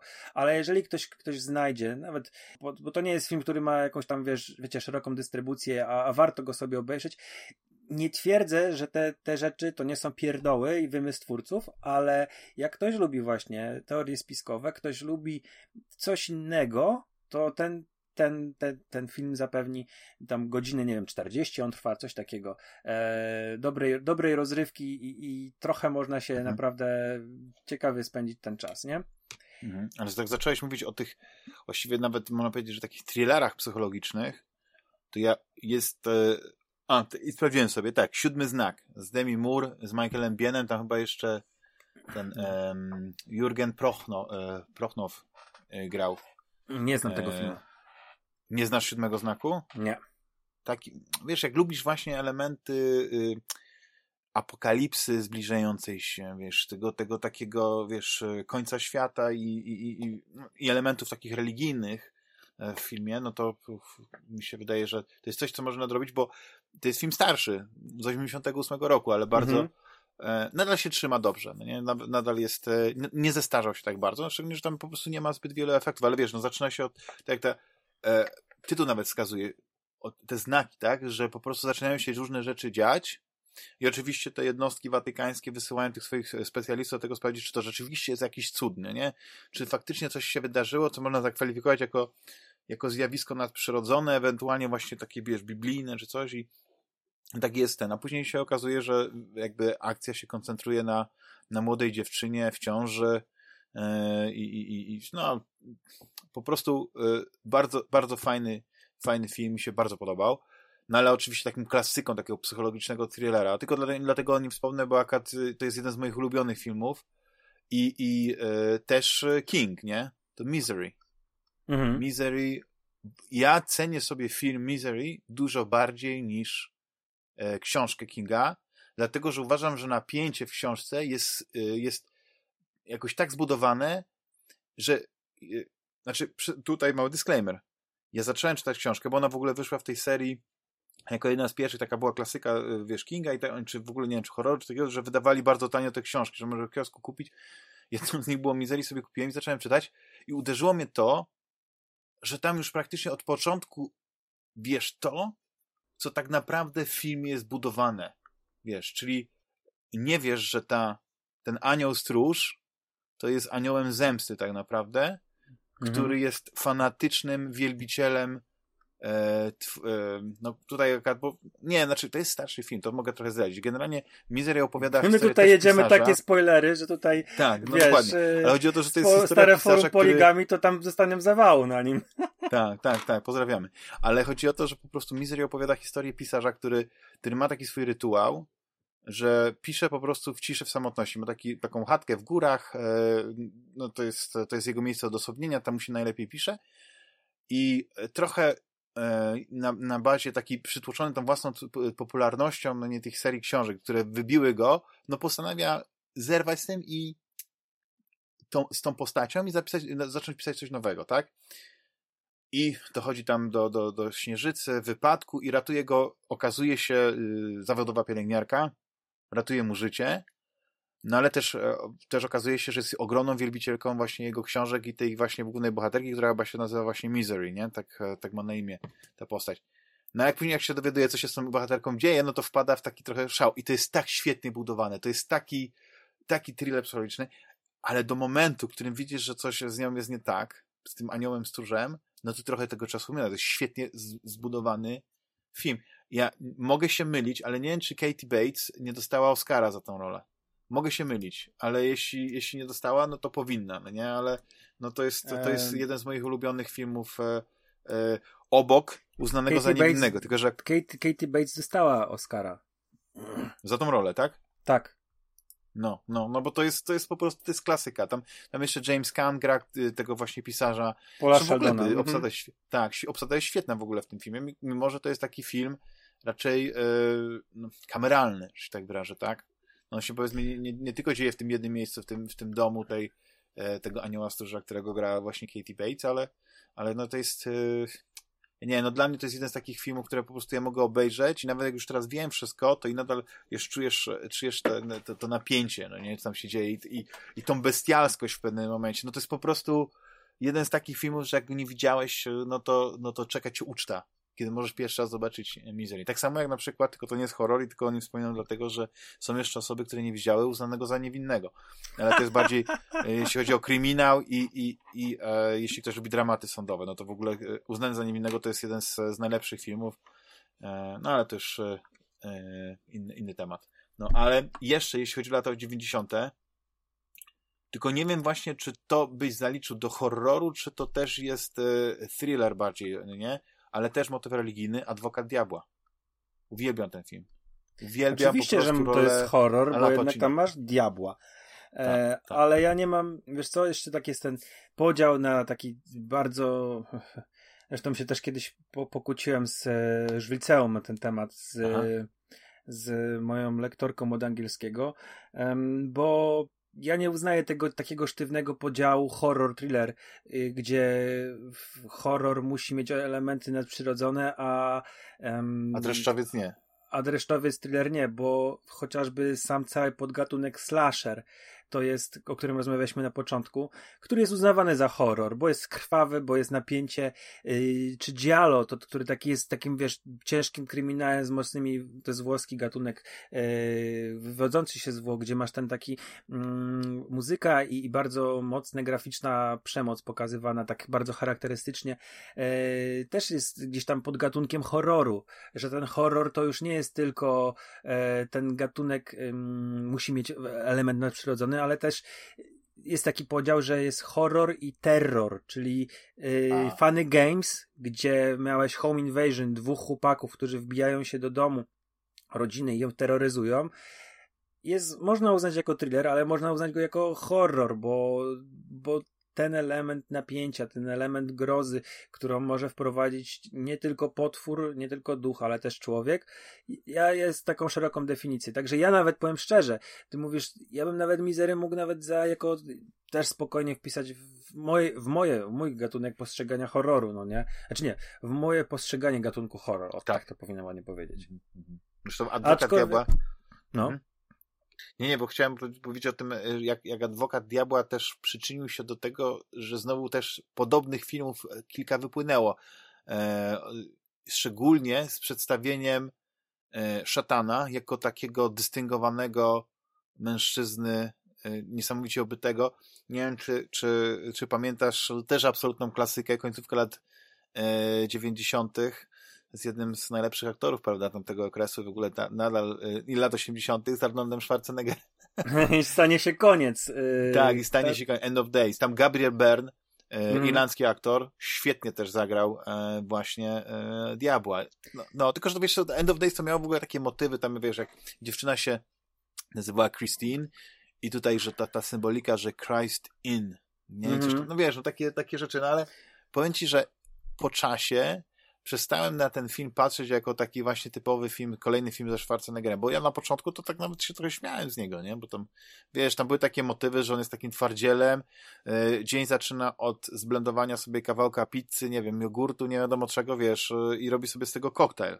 Nie? No, no, tak to pamiętam. A Cobretti taki, ciął pizzę nożyczkami, nie wiem czy to no pamiętasz. Właśnie, no właśnie, no, to taki może e, Taki charakterystyczny, było. charakterystyczny motyw dla właśnie gang, y, tego gangstera, dla e, no, mhm. policjanta z problemami, e, czyli tak. zimna pizza gdzieś tam na śniadanko. E, wiesz mhm. co? E, teraz mówisz o dystyngowanym Diable, Lucyferze, ta postać taka, rzeczywiście tak. tych, tych, tych takich fajnych, różnych mm, po, po, po mm, oczywiście po Adwokacie Diabła wersji, wizji mm, Lucyfera było kilka, na przykład w Johnny Constantinie bardzo fajna rola tak. e, Lucyfera, który gdzieś tam ta smoła spływała e, przecież, nie? Mu, po nogawkach i po chyba po rękach też. No tak, tak, tak. W ogóle fantast- bo to fantastyczna e, rola e, e, czekaj, czekaj, już sobie googlnę. E, ja to, e, Petera Stor, e, Stormera, nie wiem, czy to będzie Stormare, po polsku, tak. jesteśmy w Polsce, mówmy po polsku. Znaczy on nie, bo on jest, no tak, tak, dobrze mówisz. Peter Stormare, bo on jest w ogóle yy, Szwedem, yy, Szwedem. I on zawsze ma taki delikatny akcent i ja go bardzo lubię, wiesz, ja, ja oczywiście uwielbiam go, wiesz, jak on grał, wiesz, w Big Lebowskim grał, nie? W mm. Fargo, w Armagedonie tam taką miał komediową rolę, tam grał często tego Rosjanina. Ruskich, często ruskich właśnie tak, grał, tak, bo, tak, bo tak, tego tak, obsadzali.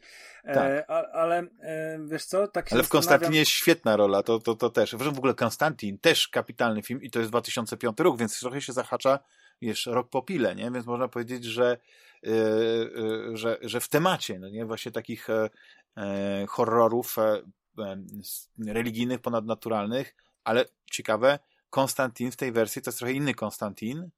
Niż Inaczej wygląda. Tak, inny niż z komiksów. Ale... Ja go, lubiłem w ogóle tą wersję.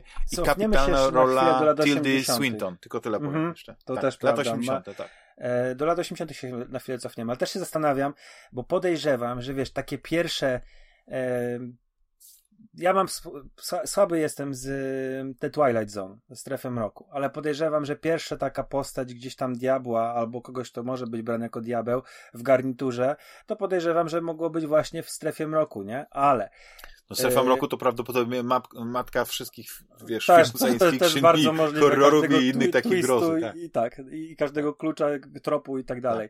Tak. Niestety w Polsce nie jest dostępna na Netflixie.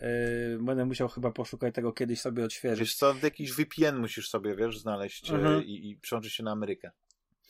Ale yy, cofniemy się do 87 roku, do ekranizacji książki Williama Heusberga i to jest y, Harry Angel.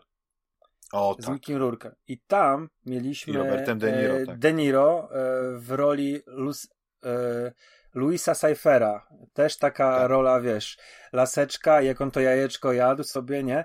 No ale on też... miał takie charakterystyczne paznokcie. Tam w ogóle nie miałeś wątpliwości, że ten koleś jest jakiś taki dziwny. No, no i też to ten, ten tak jak tam Christine, Christine, to tutaj miałeś Louis Cypher, nie? Lucyfer.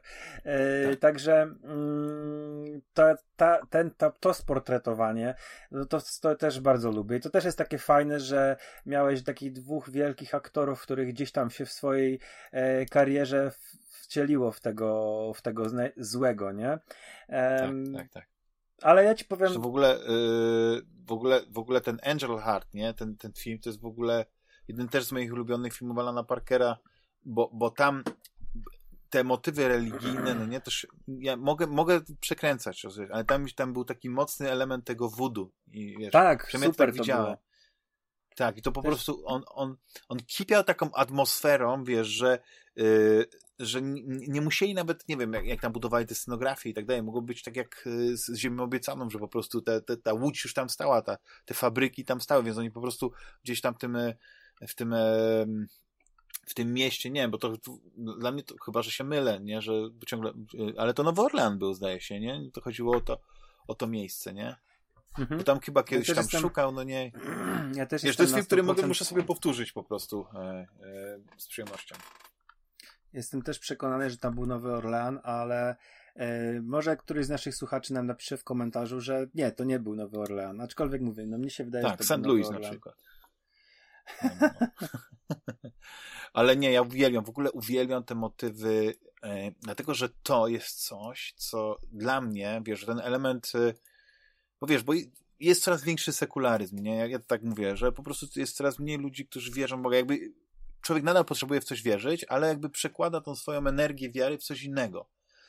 I dlatego na przykład, kiedy, kiedy y, wiesz, ten kościół odchodzi, tak wiesz, w tym normalnym naszym życiu, to jednak to bogactwo, wiesz, tych, tego, jak, jak, jak, to jest, znaczy kościół, niezależnie czy to jest kościół katolicki, czy jakiś inny, ale ma najlepiej rozbudowany lore ze wszystkich uniwersów, nie? I, i po prostu y, masz tą apokalipsę świętego Jana, tak? Gdzie po prostu, no to jest e, inspiracja e, dziesiątek, tysięcy, wiesz, utworów, filmów, e, książek, komiksów, no po prostu wszystkiego. Dlatego ja bardzo lubię ten element, dlatego wspomniany Omen, uwielbiam. To jest film, którym, na, na, którym ja zawsze wspominam, że jak miałem 11 lat, to, to się bałem po, po obejrzeniu tego filmu wracać do pokoju ciemnym korytarzem w mieszkaniu. Nie mówię o jakiejś kamienicy, że musiałem przejść, nie 30-40 metrów, nie było światła czy coś w tym stylu, tylko po prostu, wiesz, tak po prostu spokoju to pokoju. Pamiętam, że pierwsze odcinki Archeomix, jak oglądałem, to one, wiesz, chyba na dwójce wtedy leciały, mhm. nie pamiętam, czy to w czwartek wieczorem, czy, czy o którejś tam godzinie, że po prostu niesamowity klimat z nim wypłał. Po prostu tą atmosferę chłonąłem jako dzieciak, nie? I to jest, to jest po prostu coś dla mnie rewelacyjnego. No i oczywiście są też takie filmy, nie wiem, czy pamiętasz, jak już jesteśmy znowu w latach 90., to Fallen z Denzelem Washingtonem. Tak. Też kapitalny, kapitalny z nuceniem, film. Z nuceniem Rolling Stonesów chyba tam było, dobrze kojarzę, tak, że tak, tak, tak, ten, tak, ten, ten, ten, ten ta dusza, która przechodziła, czy to był demon, e, który przechodził, przez, przez zmieniał ciała, to, to tak, nucił tak, zawsze. Rewelacja. Time is on my, on my side. E, wiesz co, to jest w porządku film, aczkolwiek nie umiem się na nim teraz tak wypowiedzieć, wiesz, jakoś tak rzeczowo, bo ja go bardzo dawno temu oglądałem. Na pewno go powtarzałem już po e, czasie VHS-ów. Podejrzewam, tak. że kiedyś w telewizji leciał i go sobie powtórzyłem. No ja mam na, na Blu-rayu go było, i powiem ci, że to jest To było też naście lat temu. Naście lat temu. E, wiesz, no... no świetna obsada poza tym, wiesz, poza Denzelem Washingtonem, tam jest jeszcze John Goodman, mhm. e, Donald Sutherland, e, James Gandolfini, na pewno kojarzysz. Mhm, no pewnie. No, no, no. Kapitałem, to jest taki kryminał bardziej, nie? Ale właśnie ten moment, motyw e, paranormalny jak wchodzi, to wiesz, to tak trochę jak, to, ale to też, znowu, to jest coś takiego i to, to na pewno jakoś y, specjaliści, kulturoznawcy jakoś to określili, że pewne tematy mają swoją grawitację w pewnym momencie i one się przyciągają. I jak na przykład powstał e, Armageddon, to w tym samym czasie powstał Deep Impact, nie? Mhm. tu mamy Fallen, nie wiem, czy akurat. Yy, Z Baconem był taki film przecież, też w podobnym okresie powstawał. Tak, tak, tak, tak. No. Ja, znaczy chciałem Kurczę. jeszcze pociągnąć, może jeśli chodzi o takie czarne kryminały, ale to już, ale to już wychodzi poza horror, nie? Po, poza filmy takie, ale to jest trochę film grozy, czyli Siedem, nie? Ale tam są mhm. niesamowite motywy. To jest w ogóle też. Zresztą yy, Fincher no, słynie z tego, że on potrafi świetnie budować atmosferę w swoich filmach, nie? Nawet w, w Alienie, Alienie 3 jest jest niezła atmosfera, nie? No. Ale zobacz, a żeśmy w ogóle nie mówili o takich typowych science fiction horrorach. To jest bardzo ciekawe. nie wiem, czy, czy, czy, czy będziesz chciał w ogóle też coś o tym powiedzieć, bo, bo yy, tak zauważyłem, że raczej lubisz właśnie takie nie science fiction. Oj, wiesz co, bo, bo znaczy to, to, to, to, to, co teraz obserwujesz, to raczej, że nie oglądam takich, bo ja swojego czasu to, to był mój ulubiony gatunek. I tylko, że tak? jeszcze chciałem ten horror religijny, jeszcze parę słów, Aha, bo... przepraszam, ja tak skaczę z tego, tego, bo to jest taka ekscytacja wewnętrzna, wiesz o co chodzi, po prostu rozmawiam z tobą i nagle pojawiają mi się, przypominają mi się te wszystkie filmy, a tego to nawet byśmy nie mogli zliczyć, jakbyśmy tylko co siedzieli, tylko tytuły wymieniali.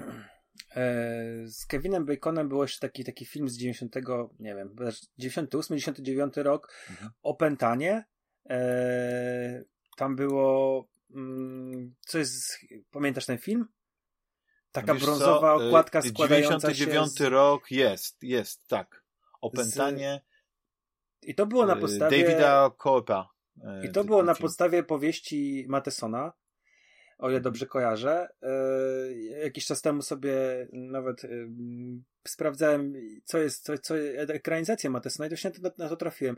Ja ten film kiedyś oglądałem, tam była jakaś hipnoza wchodziła w grę. I, tak, jak coś to ja przeczytam tak na szybko opis, to, to tak wprowadzę, no to od razu ci się pewnie przypomni. Yy, cytuję za film webem. Tom Whitskid, którego gra Kevin Bacon, jego żona Maggie i syn Jake wiodą spokojny żywot w jednej z robotniczych dzielnic Chicago. Jedynym urozmaiceniem ich egzystencji są sąsiedzkie imprezy. W trakcie, jednego, w trakcie jednej z taki, jednego z takich przyjęć Sceptycznie nastawiony Tom za namową szwagierki Lisy poddaje się hipnozie. Podczas o, seansu no jego poświadomość uwalnia przerażające i brutalne obrazy. Ta, ta, ta, ta. To jest całkiem... też kapitalny film. Tak, tak, coś, coś pamiętam. Steer of Echoes. Taki miał tytuł e, oryginalny. On był Kapitalny. też hitem na chyba VHS-ach, coś mi się kojarzy, albo bo, bo to, to, to ten sam moment, tak mi się wydaje, co właśnie ten film z Denzelem.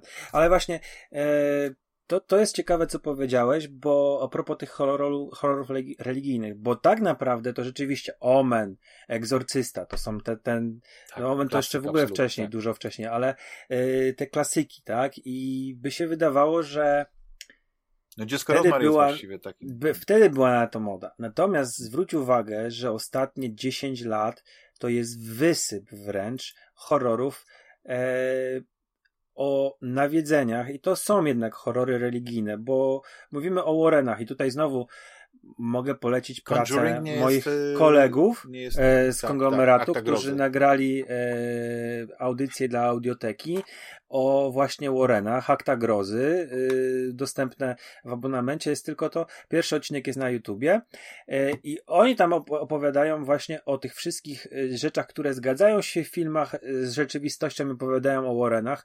I wiesz, mm, co jest ciekawe bardzo, popularność um, tych wszystkich filmów z uniwersum obecności.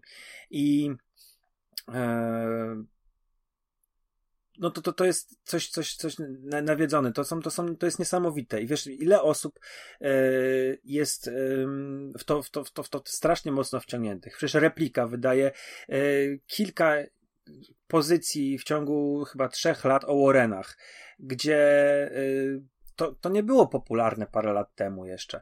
Ten gatunek się bardzo rozwija. Jest y, cały czas teraz w kinach właśnie na Halloween. Myślałem, że w moje kino będzie grało Halloween Ends, a grają jakieś właśnie nawiedzenie kogoś tam. Mhm. tych, tych, tych filmów jest, jest multum. No ja nie jestem jak... ileś, ileś tam części, później zrobili tą serię Annabelle i teraz chyba jest Nun, Nun tak? E, dobrze e, Zakonnica, jest Klo tak. Klątwa Lalorny, jest e, Annabelle trzy części, jest no te na, Amityville obecności... Horror chyba było kilka wersji, nie? Amati... Słuchaj, Amityville Horror to jest chyba ze 40 parę filmów. no tak, e, to jest, Historia to jest... nawiedzonego domu się sprzedaje. To jest, to ja jest ci powiem tak, mamy taki plan z Mando, E, żeby omówić je wszystkie. I to jest projekt życia, się śmiejemy, e, bo to wiesz, ciężko dotrzeć do, do, do, do wielu z tych filmów e, będzie. Natomiast gdzieś tam sobie już to kompletujemy, mamy listy przygotowane, się tam wymieniamy tymi filmami i będzie kiedyś na konglomeracie wielkie wydarzenie. Oczywiście my to nie zrobimy tak, że będzie, wiesz, co będziemy oglądali, wiesz, w ciągu roku wszystko, tylko będzie, zaczniemy to po prostu i będziemy lecieli Ale będzie od, chronologicznie. odcinek e, film, czy będzie tak, że kilka filmów na odcinek? Zobaczymy. Nie umiem ci jeszcze powiedzieć, bo też e, ja tego, znaczy na pewno pierwszy odcinek już będzie niedługo, bo już to, już mamy, e, Mando już to obejrzał, ja, ja też sobie zaplanowałem to do, obejrzeć. Na pewno będzie w pierwszym odcinku, będzie pierwsze, z 79 Amityville i będzie remake z mm, tym.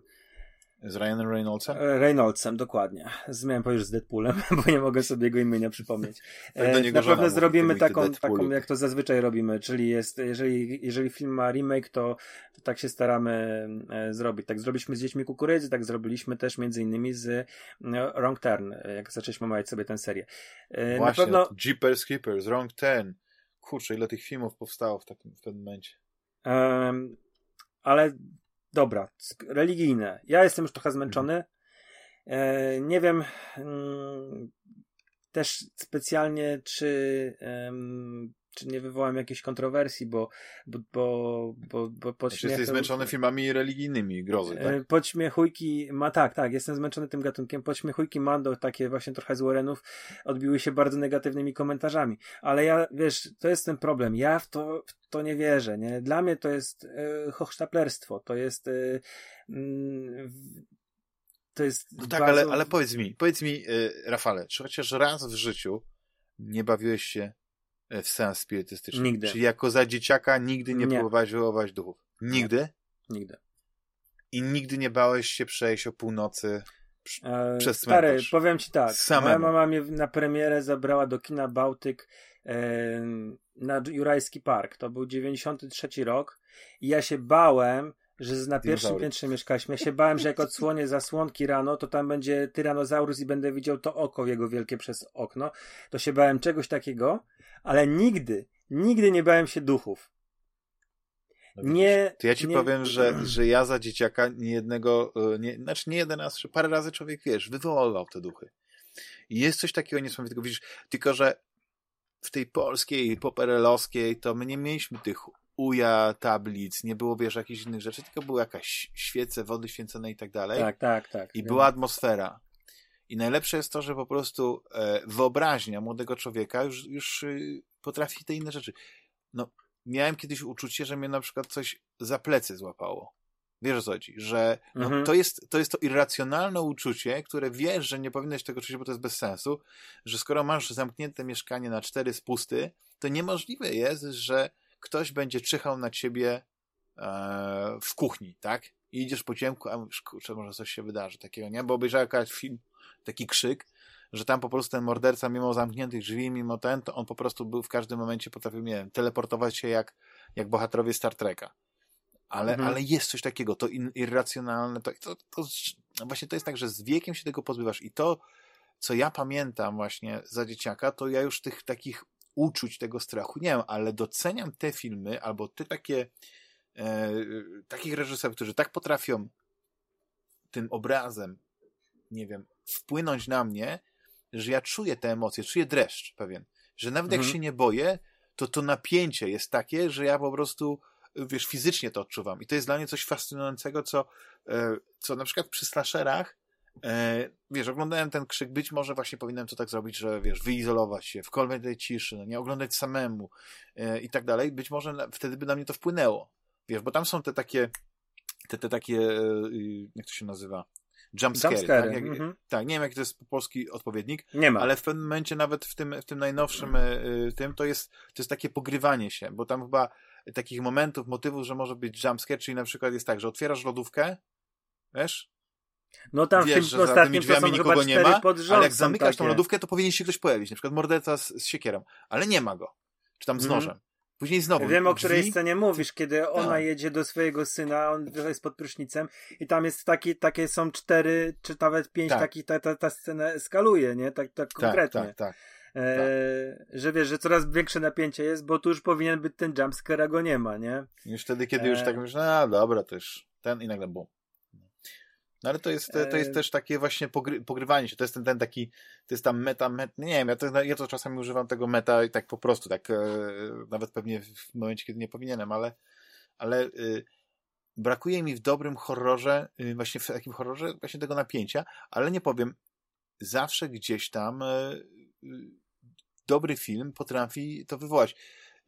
Nie wiem, czy It Follows nie miało takiego, takiej atmosfery, Oj, wiesz, że, miało. że tam po prostu się czuło, że po prostu jest coś takiego, że, yy, że razem z tą bohaterką czujesz ten strach, nie? Że coś tam ten. I, i dlatego yy, bardzo mi się ten, ten, ten film podobał, nie? No. Ale... Też uwielbiam It Follows. Mhm. Uważam, że to jest yy, powiedzmy jeden z najlepszych e, horrorów poprzedniej dekady. I, I to jest takie jeden z najlepszych. Musiałbym się mocno tam jakoś zastanawiać i przejrzeć lata, ale tak na szybko to, to jest moje top 3. Uwielbiam ten film. Ale pytałeś o, o horror i o taki science fiction, i to wiesz, to trochę tak brzmi, że i też nie widać tego po moim może e, Twitterze, na którym gdzieś tam wrzucam te rzeczy, które oglądam i e, też rzadko o tym wspominam, ale to też dlatego, że ja bardzo dużo i powiedzmy te 10 lat temu um, to 10 albo może trochę, może trochę więcej, e, to ten gatunek był moim ulubionym i oglądałem te, no właśnie może naście lat temu na potęgę właśnie z większą lub większą inwazją kosmitów albo właśnie jakiś tak. po, po, po, pojedynki, pojedynki starcia ludzi z, z czymś z kosmosu. Moim tak. w ogóle ulubionym filmem, e, jakby miał zrobić jakieś top 20, to tych horrorów pewnie by nie było aż tak dużo, aczkolwiek no właśnie, no, no. na pewno by się znalazł na pierwszym miejscu coś Carpentera. E, no tak, jest to tak. mój ulubiony film. E, I do tego stopnia ulubiony, że ja już straciłem rachubę, ile razy go oglądałem ten, to jest dla mnie horror idealny, ale też e, po prostu bardzo lubię go jako, jako film. To, to jak zaszczuci są ci ludzie, jak potrafi zaszczuć widza, mimo że już tego zaskoczenia dla mnie żadnego nie ma i też uwielbiam, ja też oglądam horrory, od wielu, wielu lat. Y, mimo, że się na tym nie znam, nie, nie wchodzę jakoś głęboko w temat, to oglądam, żeby pooglądać sobie te klasyczne efekty specjalne, które robili magicy. Yy, z mechatroniką, z lateksem, ze sztuczną krwią. Więc coś, ale to wiesz, to była cała fala takich filmów, które po prostu oglądałem yy, począwszy od yy, coś i obcego ósmego pasażera Nostromo poprzez e, całą serię obcych na e, Blob Zabójca, czy Crittersy, czy Czy mówisz Blob Zabójca, to chodzi ci o te, polski tytuł Plazma, The Blob? Czy jakiś e... inny? Bo ja miałem w ogóle przez to, przez ten tak, film, The Blob, yy, Plazma, yy, to ja miałem skrzywiony do, do, do, do długiego momentu, miałem skrzywiony jak wygląda plazma. Bo dla mnie plazma, przez to, że ten blob wygląda jak galareta, to dla mnie plazma zawsze tak wyglądała. A plazma to wiadomo, że jest troszeczkę inne, in, e, in, inny ma wygląd, nie? Ale The Blob, Bo to pamiętam. Mo możesz mieć rację, muszę teraz sobie zajrzeć w ściągawkę. Tak. E, blob, The Blob z 88 roku ma rzeczywiście w Polsce tytuł Plazma, a oryginał z lat 60. czy tam 50. ma Blob Zabójca. To jest Aha. moja wina. Chodziło mi właśnie o. o ale plazmę. pewnie Blob Zabójca ma więcej sensu, no nie? Albo mogli zostawić po prostu Blob. E, czy wiesz, czy Noc Komety, czy gdzie tam ludzie zamieniali się w zombie pod wpływem, to, to czy w ogóle sam, sam zombie e, też e, podgatunek, to, był, to były rzeczy, które ja oglądałem na potęgę i wiesz, wszystkie, wszystkiego rodzaju e, filmy, gdzie któraś część miała część w kosmosie, czyli Hellraiser, czyli ten Jason X wspomniany, to ja też bardzo, bardzo lubiłem, no chociażby Crittersy, to, to mm, to był taki, taka, taka rzecz, którą ja sobie yy, nawet w tym roku chyba nie, ale jeszcze poprzednich tam swoich maratonach październikowych zawsze jakiś taki horror był. The Barrower, yy, który, którego bardzo lubię. To też jest o kosmicie, który przybywa na, yy, na Ziemię i polski tytuł Dłużnik, bezsensowny tytuł, mm, ale, ale to y, świetny film mm, Johna e, McNaughtona. E, polecam. Szczerze uważam, że to jeden z najśmieszniejszych filmów, e, jednocześnie strasznych i, i, też science fiction, który można sobie właśnie obejrzeć w Halloween i się doskonale bawić. To jest film z lat 90, 91 roku. Także tych filmów science fiction rzeczywiście ja w pewnym momencie oglądałem bardzo dużo i no, może trochę w tym roku zaniedbałem ten gatunek, ale nie, nie uważam, żeby też coś w ostatnich latach e, wielce fajnego powstawało, bo... Znaczy, nie wiem, czy, czy e, zależy jak, jak, jak, czy uważasz, że na przykład coś, co 4 lata temu się pojawiło, że nie wiem, Annihilation, nie wiem, czy, czy dobrze no, Widziałem Annihilation, bardzo, bardzo mi się podobało i ba, bardzo tak, lubię. ma świetną e, atmosferę i to jest taki science fiction no mimo wszystko. Tak, tak, masz rację, w ogóle w tą stronę też jak popatrzymy, to, to ja, ja tak myślałem o takich, bardziej takich horrorkach właśnie w stylu, znaczy w stylu, z czasu. Czyli, że tak, więcej tego science fiction, tak? Omawiamy, omawiamy z, tego, z tego okresu, który omawialiśmy, bo, bo myślałem... Aha, tak, no to nie, no to wracając jaki, jeszcze do tego... Jaki myślałem, to tak. Event Horizon, nie? Czyli... Yy, no tak, się, ukryty wymiar. Ukryty wymiar. I tak właśnie w głowie zamknąłem sobie ten, powiedzmy, te filmy o, o, o na, na, tak. tym, na tym etapie, nie? E, więc nie szukałem nawet mhm. czegoś nowszego, ale oczywiście takie nowsze rzeczy też, też są, nie? Więc... E, Tak, tak, tak, tak. tak. Ale... Zresztą w ogóle, jak ukryty wymiar, e, który to był rok? 97, tak? To, Może w siódmy, ale wydaje mi się, że ósmy. E, ale musisz mnie poprawić, sprawdzić sobie, bo... E, nie, 97. 97. Miałeś rację. Mhm. E, Paula W.S. Andersona, reżyserowany przed nim. Tam w ogóle świetna obsada, bo tam Lawrence Fishburne grał, sam, sam Neil. E, mhm. E, I tyle pamiętam, dobra, ale to już jest jakaś mam dziurę w No tym, tam była. w tym, w ale ta, tam ta, Jason ta Isaacs, co, co chyba zmarła którego ostatnio, bardzo ta, lubię. Nie wiem, tak? czy ta Joey, no. Richardson tam. E, tak, Jason Isaac, Sean Pertwee. E, Ona tam, zmarła tam naprawdę... niedawno? Co ty gadasz? Nie. Jolie Richardson żyje. Ona tak, grała to... teraz w tym, w, w, w Sandmanie, tym e, Netflixowskim. Mhm. Czy ja coś po pomyliłem? Podejrzewam, byłem przekonany, że jakieś, ale to może jakaś inna aktorka, tylko podobna. No tam druga była. Kathleen y, Quillan, e, że może to by chodziło o kogoś właśnie z, bardziej z obsady Aliena, nie wiem, czy tam ktoś ostatnio nie zmarł, kto, kto, kto tam grał, ale to no nie chcę za bardzo e, Dobra, nie, już nie, nie, nie wracajmy, tak, ale w tak. ogóle tak jeszcze wtedy to też sam Neil miał niezłą passę, co? W tych latach 90. Tak. E, ukryty wymiar. No, to był taki rozchwytywany aktor. W paszczy szaleństwa Carpentera, jeden z najlepszych też y, moich ulubionych horrorów. Um, w Omenie trzeciej części The Final Conflict zagrał, ale to był, ale to był jeszcze wtedy młody, to więc to było zanim, zanim mu się tam, wiesz, wybił się. ale to tak, a propos horrorów Omen, tak. Znam się, czym jeszcze, czym jeszcze, w czym jeszcze grał ten. Wiesz, on miał taki moment, że prawdopodobnie y, jakby y, przycichła jego kariera to było po tych, po tych e, parkach jurajskich, gdzie prawdopodobnie e, osiągnął e, no nie wiem jak powiedzieć, że może zbyt, zbyt dużą popularność, nie? I, i, i ten, ale znaczy ja próbuję sobie przypomnieć, czy jeszcze w jakimś horrorze zagrał, nie? Bo, bo to, że on tam nadal grał w filmach i był e, nadal jest świetnym aktorem i zresztą w ogóle on ostatnio grał e, małą rolę i się wkurzyłem przez to, bo on grał w, w tej inwazji e, w, w, tym, tym serialu Apple TV, tylko grał w jednym odcinku. I mnie tak mhm. po prostu strollowali, bo on się pojawia w tym tym, wydaje się, że to będzie jedna z kluczowych postaci, wiesz, głównych, a on się później już nie pojawia. I w ogóle ten, ten serial ma fajną atmosferę, bo to jest też e, no, motyw e, inwazji kosmitów i też takiego z punktu, wiesz, ludzi, no nie, też nie, nie wiesz, ale moim zdaniem takim najlepszym filmem przepraszam, serialem o inwazji tak współcześnie, połączony jest też taką okupacją i tą tajemnicą, wiesz, obcych. Kolonia.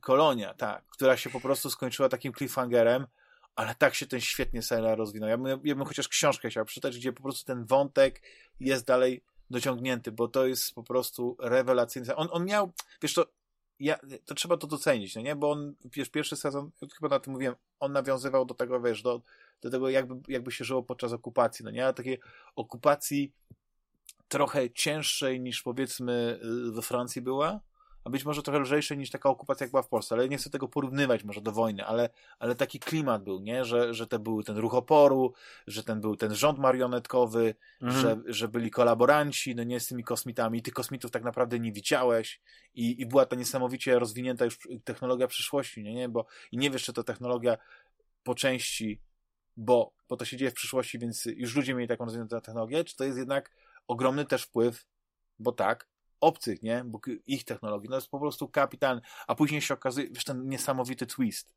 że tak naprawdę, że prawdziwe zagrożenie to dopiero nadchodzi i to jest jakby przygotowanie się na coś i koniec. I ucięli. To jest po prostu moja największa bolączka, że tego mhm. serialu już nigdy nie, nie, nie obejrzę. Ale a propos Sam tych nie, seriali... Jeszcze powiem mhm. ci, że była a propos seriali. Sam nie miał taki Happy Town, taki, taki serial, który miał trochę mm, emulować y, atmosferę, jaką można znaleźć w serialach, właściwie w opowieściach mhm. Kinga. Znowu wracamy do Kinga i on tam grał e, chyba jakiegoś sklepikarza, chyba sześć odcinków, bo on nie miał w ogóle specjalnie w pewnym momencie też, znaczy jasne, on był, wiesz, tak. na przykład w dynastii Tudorów. E, to tego nie pojadę. W wielkim filmie, czy w Peaky Blinders jest, nie? E, mhm. W serialach, ale drugi serial, który miał, to, to chyba tylko 13 odcinków było Alcatraz. O tym, jak z Alcatraz zniknęli wszyscy, mhm. znaczy tam 60 paru za 30, 60 paru tak. więźniów i przeniosło się do współczesności. Natomiast pytasz się, czy on jeszcze w jakimś horrorze grał. No, no oczywiście, horror teraz wymienia jeden. Omen 3 Omen 3, No to tak, jest, ale to jak był młody, ale, ale jeden ale tytuł, po... nie wiem, czego wymieniliśmy. Powiedz, powiedz to, powiedz to, Rafale. Opętanie. Opętanie. Nie, jeszcze inny, jeszcze inny. I to jest Śnieżka, po prostu coś, Śnieżka, że... t- Śnieżka ta z, z e, Sigourney Weaver. E, Jeszcze inny. Która jest, jest Chyba, że taką- powiedziałeś i ja by po prostu wyparłem to z, z, z, pamięci. Z 95 roku też Johna Carpentera. No to mówiłem. W Paszczy Szaleństwa. W Paszczy Szaleństwa, Aha. tak, tak. To, to powiedziałem. to wiedziałem, że pewnie mu- musiałeś to No powiedzieć, i- bo mówię, jak, jak mógłbyś to... Tak, No wiem, sorry. że to miał bardzo dobrą, dobrą pasę w latach 90., bo tam był, mówię, Jurajski Park, e, później było Paszczy Szaleństwa, Ukryty Wymiar jeszcze taki bardzo głośny w pewnym momencie, bo był bardzo drogi e, i fajną obsadę zgromadził, miniserial Merlin. E, Ale jeszcze sam nie grał w, mm, w no tu mamy polski wątek, u Żuławskiego, Andrzeja Żuławskiego w takim filmie em, Opętanie. Opętanie, opętanie, opętanie. Nie jest to, e, e, ale to też 81 Izabela- rok, to, to... Izabela Adjani tam gra tak. To nie jest uważany za Polskę, czy Żułaski go zrobił, nie? Ale to jest no, produkcja francuska, także to nie- no, nie jest jakoś tam do tego naszego Mhm, polskiego e, horroru Tak. zaliczane, ale to, to też e, to opętanie gdzieś tam mm, zdarzyło mi się obejrzeć. No jak to film Żułaskiego? Cin, cin, ciężko. Tak, ciężko. Ci, ci, Ciężko. Widziałeś szamankę? Ale nie. E, Znaczy kojarzę, znaczy widzieć na pewno widziałem, bo to lata 90. dobrze kojarzę i to chyba ta Mhm. e, Kasia Ko- Kowalska, tak grała? Nie, nie, nie, nie, Nie. Tam gra Bogusiu Linda. E, Ale tam jest coś o 95 jedzeniu bądź- mózgu łyżeczką, czy w ogóle to sobie przyśniło mi się? A, bardzo możliwe. Tam Iwona, e, Iwona Petry, e, o ile dobrze chyba kojarzę, grała e, tam, tam Widzisz? powiedzmy główną, główną bohaterkę. E, I, i ciężki film. Ciężki. Nie, że ja to mogłem zmyśleć, wiesz, ale coś mi się kojarzy, że w jakimś polskim filmie była taka scena. Ale jak, jak Mm. zmyśliłem to, to... to Wiesz co, sorry. to też jakiś czas temu oglądałem, także nie pamiętam, czy może to było, było jedzenie mózgu łyżeczką. Bardzo możliwe. E, tak, tak. Dobra, ale powiedz To mi, wracajmy do tych mi- e, horrorów science fiction, e, jakie ja bardzo lubię. No, E, no Jeden to jest, swego czasu nawet rozmawialiśmy i, i wskazałeś mi e, źródło, czyli pewnie do, domyślasz się, bo to jest polski, e, polski tytuł to był e, Relikt, tak? Dobrze pamiętam? Tak, tak. czyli Więc, Douglas Preston, Lincoln Child. no i to jest w ogóle świetny film, świetny, e, świetna w ogóle też seria książek, tylko e, przyznam się bez bicia, że e, przeczytałem tylko parę. I to nawet nie kilka, tylko parę, bo, bo y, zaciekawiłeś mnie tą postacią, ale jak zacząłem czytać, to po prostu nie, nie, nie przekonał mnie tą swoją taką absolutną, wiesz, y, y, taką, taką genialnością. Mhm. Że tam wszystko wiedział, wszystko, prze... ale to być może ja to źle czytam, ale świetnie tam był ten, ten Nowy Jork opisany, wiesz, ja sobie tam później Wiesz, szukałem Damian, tych ulic, tych Ja te, dzielnic. te, te książki 20 lat temu zaczynałem czytać. To też trochę inaczej, wiesz, No tak, no. To jakby to wiesz, to, powiedzieć. to, są, to nie są złe książki, to jest świetne kino, kino chciałem powiedzieć. To jest, to jest przygoda, to się czyta, wiesz, y, właśnie tak, jak Mhm. Nie wiem, ja teraz czytam, nadrabiam, bo nigdy nie ten, e, Krawia Kasslera. I to Mhm. są takie też czyste przygodowe, wiesz, jak, jakbym miał to streścić, to są, bo teraz kończę e, Arktyczną Pułapkę i to jest książka, która właściwie to e, ma kilka scen, tak naprawdę, że film to by był jakiś taki krótki, wiesz, mieściłbyś ten film w godzinę, nie wiem, tu akcja na morzu, później jest akcja w jakimś tym, później drugie, wiesz, jakby podzielić to na sceny, tego jest bardzo mało, ale tam są ciekawe dialogi, wiesz, y, e, jeszcze jest taki sznyt tych lat e, 70., 80., nie wiem, w tym roku ta książka została napisana, chyba raczej lata 80., gdzie, gdzie pewne rzeczy, y, które mówili bohaterowie, dzisiaj prawdopodobnie nie przeszłyby przez samą taką autocenzurę autora, wiesz, że wiesz, e, jakieś tam elementy seksizmu, wiesz, jakieś takie, wiesz, takie rzeczy, które powiedzmy teraz to, to po prostu tak nie wypada, nie? Mhm. A wcześniej było tak, że tak jak e, to w filmach starego Bonda, no nie, że, że Bond e, wykazywał zainteresowanie płcią piękną i, i to okazywał, nie? I tak samo był, wiesz, ten Da- Dark Pit, bohater książek Kassela, też, też był kobieciarzem, też miał taki, taki no ale to już nie chcę, bo nie rozmawiamy o, o książkach e, wiesz co, no, no ten Prescott, bo teraz sobie na się, no, bo e, Prescott i Lincoln Child, tak? Mhm. Douglas Prescott, Lincoln Tak. Child. Mhm. No, nawet, nawet kupiłem sobie teraz niedawno jakąś książkę taką starszą, którą napisali Zaginioną Wyspę. I też zamierzam sobie przeczytać, ale prawdopodobnie nie, nie wiem nawet, czy to jest e, z, właśnie z serii z tym Pen, e, Pendergastem? Ojejku. Tak, Widzisz, Pendergastem, ale to jest, nie jest taka, aż, znowu wyspa chyba nie jest aż taka stara, bo te stare to jest właśnie relikt, relikwiarz, gabinet osobliwości, nadciągająca burza, e, tak. później masz e, Martwa natura z krukami, Siarka, to są te stare książki, które powiedzmy tak. powstawały e, jeszcze w latach dziewięćdziesiątych. Mhm, mhm. Także ty już możesz mieć nawet taką, no rzeczywiście sprzed paru lat. A dlaczego mówię, bo wiesz, powołujesz się to, że to są starsze rzeczy, bo wiesz, bo jednak e, pewne nurty, pewne, nie wiem, rzeczy w, w takiej literaturze popularnej, rozrywkowej, e, no się rozwijają i, i takie, takie właśnie Douglas Cole Child niekoniecznie muszą być e, jacyś szalenie atrakcyjni teraz. E, tak samo o wiele bardziej byli dla mnie atrakcyjni, no nie, te 20 lat temu, nie? Tak. Mhm, mhm. Zresztą w ogóle y, nie wiem, czy kojarzysz, znaczy w ogóle tych takich filmów, jakichś y, science fiction, ty, ty, tych to ja bym to też wymienić, więc może spróbuję się ograniczyć, wiesz, jeszcze do kilku. Takich, które mi się wydaje, że były dosyć y, istotne. Ale mówimy o horrorach science fiction. O horrorach, horrorach science fiction, tak. I poprawiaj mnie, czy nie e, Pamiętasz, e, i też tak e, staram się nie mówić o najnowszych rzeczach, no nie, bo też tego trochę powstało, tylko lata 90., początek 2000. E, Cube. Nie wiem, czy pamiętasz, 97 roku.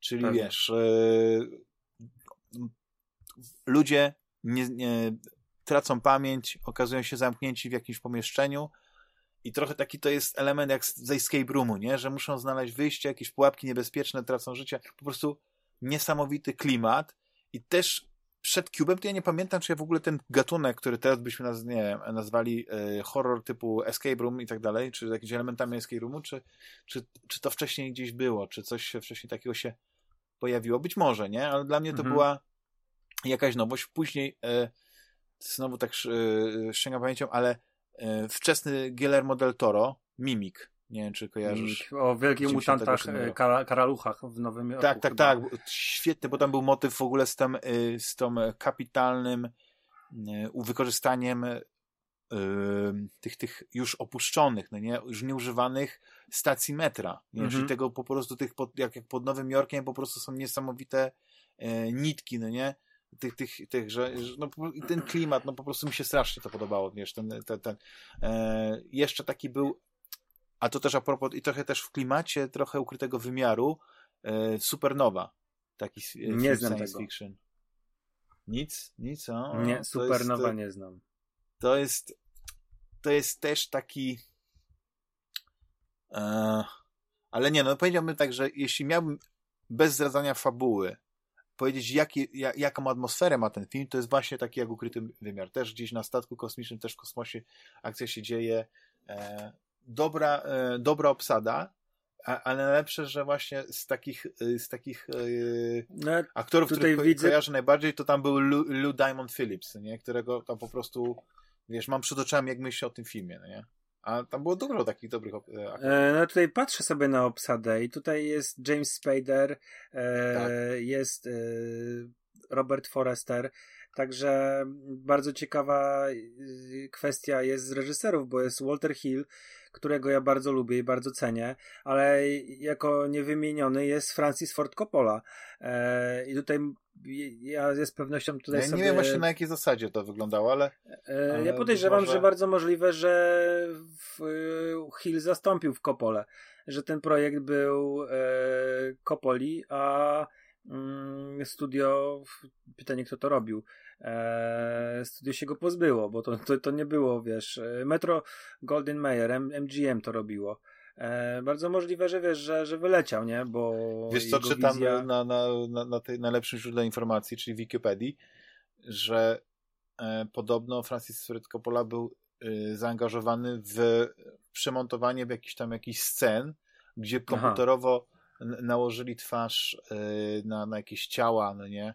E, twarz e, tej, jak ona się nazywa, Angeli Bassett i, i właśnie Jamesa Spadera, żeby mieli jakąś tam scenę miłosną, no nie? Właśnie, żeby trochę dokręcić. Stary, zatrudnili Francisa Forda Coppola do czegoś takiego. To jest po prostu jakiś obłęd, bo być może Dobra, to w ogóle się nigdy nie wyjął, bo wiesz, bo to, to jest tak tutaj, wiesz, być może właśnie, to, widzisz, ja musiałbym jeszcze raz ten film że ja pamiętam, że tam było zupełnie coś innego, które, co, co, co, co, zresztą ja, ja polecam ten film. On jest chyba. przynajmniej jakiś czas temu był na Netflixie, nie? To jest też taka klasyka, którą też swego czasu właśnie oglądałem po raz pierwszy chyba na właśnie na DivXie, nie? Więc e, Pierwszy raz widzę ten film, pierwszy raz o nim słyszę. Nigdy, nigdy mi się nawet, nikt mi nigdy nie nic powiedział. Jesteś pierwszą osobą, e, która, która, ja nawet sobie gdzieś tam Waltera Hilla e, przeglądając, e, bo lubię mm, tego reżysera, mhm. przeglądając jego filmografię, nawet nie zwróciłem na to uwagi nigdy. No, e, powiem ci. To cieszę się, że mm, mogłem coś, e, coś ten tutaj zmienić. No nie? Mów dalej, mów dalej, jestem ciekawy, jakie tytuły wymienisz. Wiesz co, i teraz tak sobie pomyślałem, że ja. Ym, reszta to by była taka już, e, już wiesz, już, już dużo z nich powiedziałeś, no nie? Bo właśnie i i Obcy pierwszy, bo, bo kolejne też były takie zupełnie jakby inne gatunkowo, nie, wiesz, filmy, bo mhm. decydujące starcie, tam były elementy oczywiście, wiesz, tego, ale to był bardziej film akcji, nie, świetny, mhm. kapitalny, ale film akcji, no a w, trzecia część, no to mimo, że tam już Fincher tam y, włożył te swoje paluszki w to wszystko włożył, to e, nawet jak oglądasz tą wersję reżyserską, nie, która była powiedzmy bliższa tej jego wizji, chociaż nie wiem jak to tak naprawdę się układało. Ja już też nie wiem do końca, że, jak to było. Tym, że oni tam zmienili, że w jednym jest pies, a w drugim jest... Ta. Woły są tak, ale jedna to była tak. reżyserska, producencka była jakaś tam bliższa... Nie, nie wiem, pogubiłem się, że też to było lata temu. E, ale lubisz czwartą część? Wiesz co, lubię, ale tam... Lubię, wiesz za co? Y, za, za ten klimat tych kosmicznych piratów. Za, za Rona Perlmana, którego uwielbiam za, za yy, młoda Winona Ryder grała, nie? Więc to też była ale, ale wiesz co, był taki fajny klimat. Poza tym e, to przypadło trochę na okres mojej fascynacji e, grami karcianymi i była taka karcianka, która generalnie była słaba. Ona właśnie była na, znaczy nazywała się Alien vs Predator i to była karcianka, która, wiesz, byli tam Marines i Predatorzy i oczywiście obcy, nie?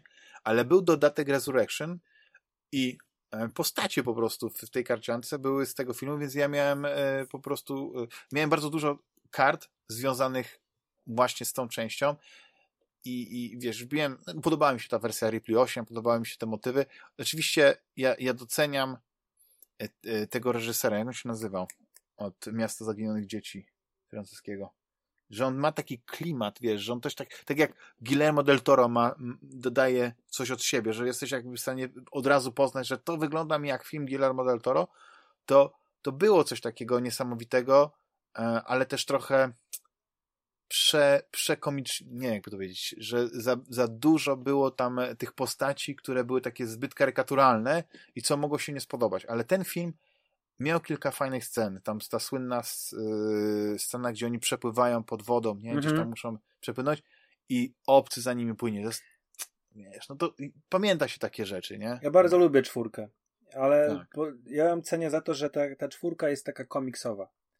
Yy, I nie mówię tego w złym znaczeniu, tylko właśnie, że yy, te postaci, Christy Perman, yy, naprawdę zapadały w pamięć, tak? To była taka ekipa, którą możesz właśnie zobaczyć, nie, nie taka jak u Camerona, że wszyscy Marines jedno, jednakowo wyglądają i zapamiętujesz Vasquez tylko, a reszta wygląda w, w, każdy identycznie, tylko właśnie każdy był inny i mnie się to strasznie kojarzyło, ten wygląd tych postaci i tak dalej, tak jak właśnie z kadrów komiksowych.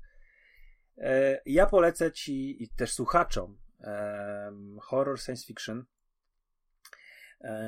który jest na podstawie też powieści Colina Wilsona. I reżyserował go Toby Hooper. W, to jest film z, 90, z 84 roku albo 85 roku. On jest chyba w moim wieku. Life Force. Y, Siła witalna, polski tytuł.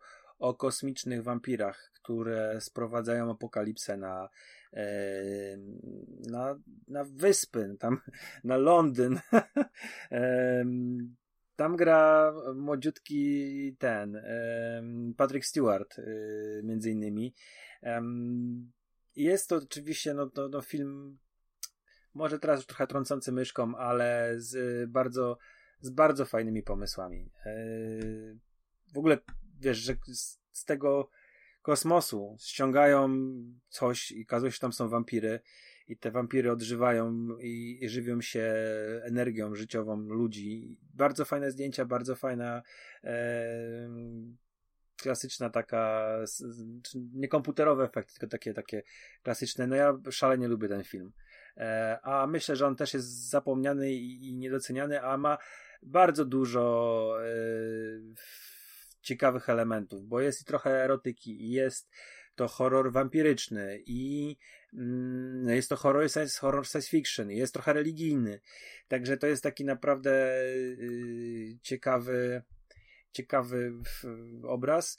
Zresztą ja ci powiem tak i też słuchaczom, że warto się y, Toby Hooperem zainteresować, bo Toby Hooper to jest tak naprawdę gościu, który właściwie uważany jest za twórcę dwóch filmów, Teksańskiej Masakry Piłą Mechaniczną, y, 74 rok i Poltergeista, którego y, tam jest takie, wiesz, mm, no teoria no tak, spisku też, że to nie on reżyserował, tylko Spielberg, ale był strajk i Spielberg nie mógł tego robić, a że ten Hooper nie był w, w, w tym. Zarejestrowany, w, tak? Tak, to, to mógł to rejestrować. reżyserów, tak? Związków ale, zawodowych. Tak, tak, tak, tak, dokładnie. E, to jest jakieś tam skomplikowane ek ekwilibrystyka wymyślona przez e, przez właśnie poszukiwaczy takich spisków, natomiast e, Spielberg nie reżyserował nigdy Poltergeista i i powiem tak, to jest facet, który miał bardzo specyficzne poczucie humoru, mówię o Tobie Hooperze i zrobił naprawdę yy, ciekawe filmy. Pierwsza ekranizacja Miasteczka Salem dla telewizji i, i, i to była jego. Teksaska Masakra piłą mechaniczną, która zapisała się mm, i powiedzmy e, mogła, można uważać ją za prekursora e, właśnie kina eksploatacji e, i tego całego nurtu, który się rozpoczął. Druga teksaska, która po, chyba nie wiem, po, po, po 8 latach powstała, albo nie więcej, poczekaj, ta 74 to po, po 12 latach chyba powstała. Druga, która jest totalnie zupełnie innym filmem i pokazuje jak bardzo e, Hooper miał dziwne poczucie humoru. Poltergeist, yy, Siła Witalna. Naprawdę tych filmów jego jest, jest sporo. On też robił przy opowieściach skrypty, przy wielu takich antologiach i serialach grozy, jak właśnie Niesamowite Historie, Koszmary Frediego. Także ja polecam sobie zapoznać się z nim. Robił też taki e, film z Carpenterem, który znowu wraca do nas. E, Worek na zwłoki. On robił segment, e, e bo tam był to był taki pomysł, żeby zrobić nową antologię, to nie wypaliło i, i Carpenter gra tam e, ma, ma, oprócz tego, że reżyserował, to ma tam taką malutką rolę. Bardzo fajna antologia. Są trzy, trzy historie. Jedna z nich, tam między innymi Mark Hamill gra w tym, w tym e, filmie, więc jak ktoś jest e, fanem Hamila, to, to warto sobie worek, worek na zwłoki e, obejrzeć. To jest film telewizyjny, ale ma naprawdę bardzo w porządku. Znaczy, wygląda super, wygląda jak kinowy film. I teraz tak, jest taki serial który to był jeden z pierwszych seriali, jakie ja obejrzałem jako już tam powiedzmy w erze piractwa, gdzie dostaw, ściągało się rzeczy z internetu. To byli Wybrańcy Obcy, Taken, taka chyba ośmiodcinkowa e, miniserial Spielberga, gdzie e, miałeś historię od coś lądowania kojarzy, w Roswell, tak, tak, tak, właściwie tak. wypadku w Roswell, tam do czasów współczesnych. Bardzo fajny, e, bardzo fajny serial, ale jest coś, co chciałbym tutaj też słuchaczom z okazji Halloween polecić. To jest druga ekranizacja Tobiego Hoopera, prozy Kinga. Wziął sobie na warsztat takie opowiadanie, które jest absolutnie idiotyczne. No, z pierwszego zbioru Kinga e, nazywa się Magiel to opowiadanie i film Hoopera w Polsce ma tytuł Maglownica. Gra tam e, England. E, Robert England jest tam takim właścicielem właśnie takiego przemysłowego magla I ten film jest naprawdę mocno pokręcony. To jest obraz z 95 roku e, i opowiada właśnie mm, o powiedzmy, jakby to ładnie ująć, śledztwie, jakie prowadzi główny bohater, którego gra Ted Levin. I to też jest parę, parę lat po 5 lat po, czy 4 lata po tym, po Milczeniu Owiec, bo Milczenie Owiec jest 90 rok, ten film był w 94 kręcony. On ma niesamowitą atmosferę. To jest głupi film, to jest przykład bardzo bardzo typowego horroru klasy B. Ale słuchajcie, e, ma taką niepodważalną atmosferę snu, że masz wrażenie, że to nie jest na serio, że tam się, tam, tam się dzieją takie rzeczy, które które dzieją się, tam jest taka budowa snu, jakby ten, ten, ta fabuła jest trochę zbudowana na zasadzie koszmaru sennego. I, i to nie jest takie emulowanie Cravena i prze, przerzucanie tego, co widzieliśmy w koszmarze z ulicy Wiązów, tylko tutaj mamy tak jakby właśnie taka, ciężko na przykład określić czas y, akcji, bo to wszystko wygląda na początku jak lata dwudzieste y, i przedmioty wyglądają jak lat dwudziestych, tam jest taki y, reporter, który robi zdjęcia właśnie taką, e, takim aparatem, gdzie się wykręca żarówkę, ale wiesz, na przykład już samochody są z lat 90. To było kręcone w RPA i to RPA udaje Amerykę. Dodatkowo tam się ta dzieje, ten, ten, ta noc z dniem się jakoś tak dziwnie przeplata, nie ma takiego, nie widzisz tego zachodzącego słońca, tylko masz nagle dzień, później noc, później znowu dzień. E, te postacie się pojawiają w różnych miejscach. No jest to, to naprawdę bardzo ciekawe przeżycie. Za, zakładam, że ja ten film bardzo lubię, mi się podoba, aczkolwiek zdaję sobie sprawę, że on jest zły i zdaję sobie też sprawę, że wielu z naszych słuchaczy odbije się od tego filmu, powie, że jestem idiotą, że coś takiego w ogóle polecam, ale mam nadzieję, że na przykład znajdzie się ktoś, kto to obejrzy i doceni, bo to jest jeden z takich naprawdę ym, nietuzinkowych obrazów i ym, między innymi takim nietuzinkowym obrazem jest oryginalna teksańska masakra piłą mechaniczną, yy, która, która zapoczątkowała pe pewne, pewne nurty, pewne rzeczy w kinie. I, e, i ta, ona też ma, nie ma takiego zwykłego klimatu, klimatu wiesz, e, horroru, bo tam się, tam na przykład nie ma scen, scen przemocy pokazane, tylko są sugerowane, nie? E, ale no, e, polecam. Maglownicę polecam. Mhm. Zbliża się to Halloween, parę tutaj tytułów poleciłem, też chciałem tak. tą Maglownicę. E, w ogóle tak sobie jeszcze zerknąłem na te filmy horrory science fiction, bo ta, y, tak wrócę do tego, żeby zamknąć te horrory science fiction, bo, bo tak sobie pomyślałem, że jak o nich nie wspomnę, to może ktoś powie, powie, że co ja tam wymieniam, nie? Ale to są, to są takie trochę pogranicza, nie? Yy, znaczy nie wiem, czy mogę tak powiedzieć, ale gatunek przecież 95 o, roku z Nataszą no. Henstridge. Yy, zjawiskowej urody, więc dla mnie to było tak przekonujące, że można się uwieść tej obcej istocie, żeby po prostu pójść. I w ogóle świetny, w ogóle świetny pomysł. I druga część też była całkiem niezła, nie? Bo tam udało im się nawet... E, A trzecia i czwarta chyba, widziałeś kolejne? Trzecia i czwarta to są już takie filmy telewizyjne e, z strasznie niskim budżetem, już oczywiście inna aktorka, no bo chyba już to Natasza Hendricz nie chciała po prostu grać. I niestety te filmy moim zdaniem się, znaczy one, one już wtedy były złe, więc to nawet nie można mówić o jakimś godnym czy niegodnym zestarzeniu się. Po prostu y, pierwsze dwa gatunki Species y, bardzo polecam, świetne. Y, z, z filmów takich science fiction właśnie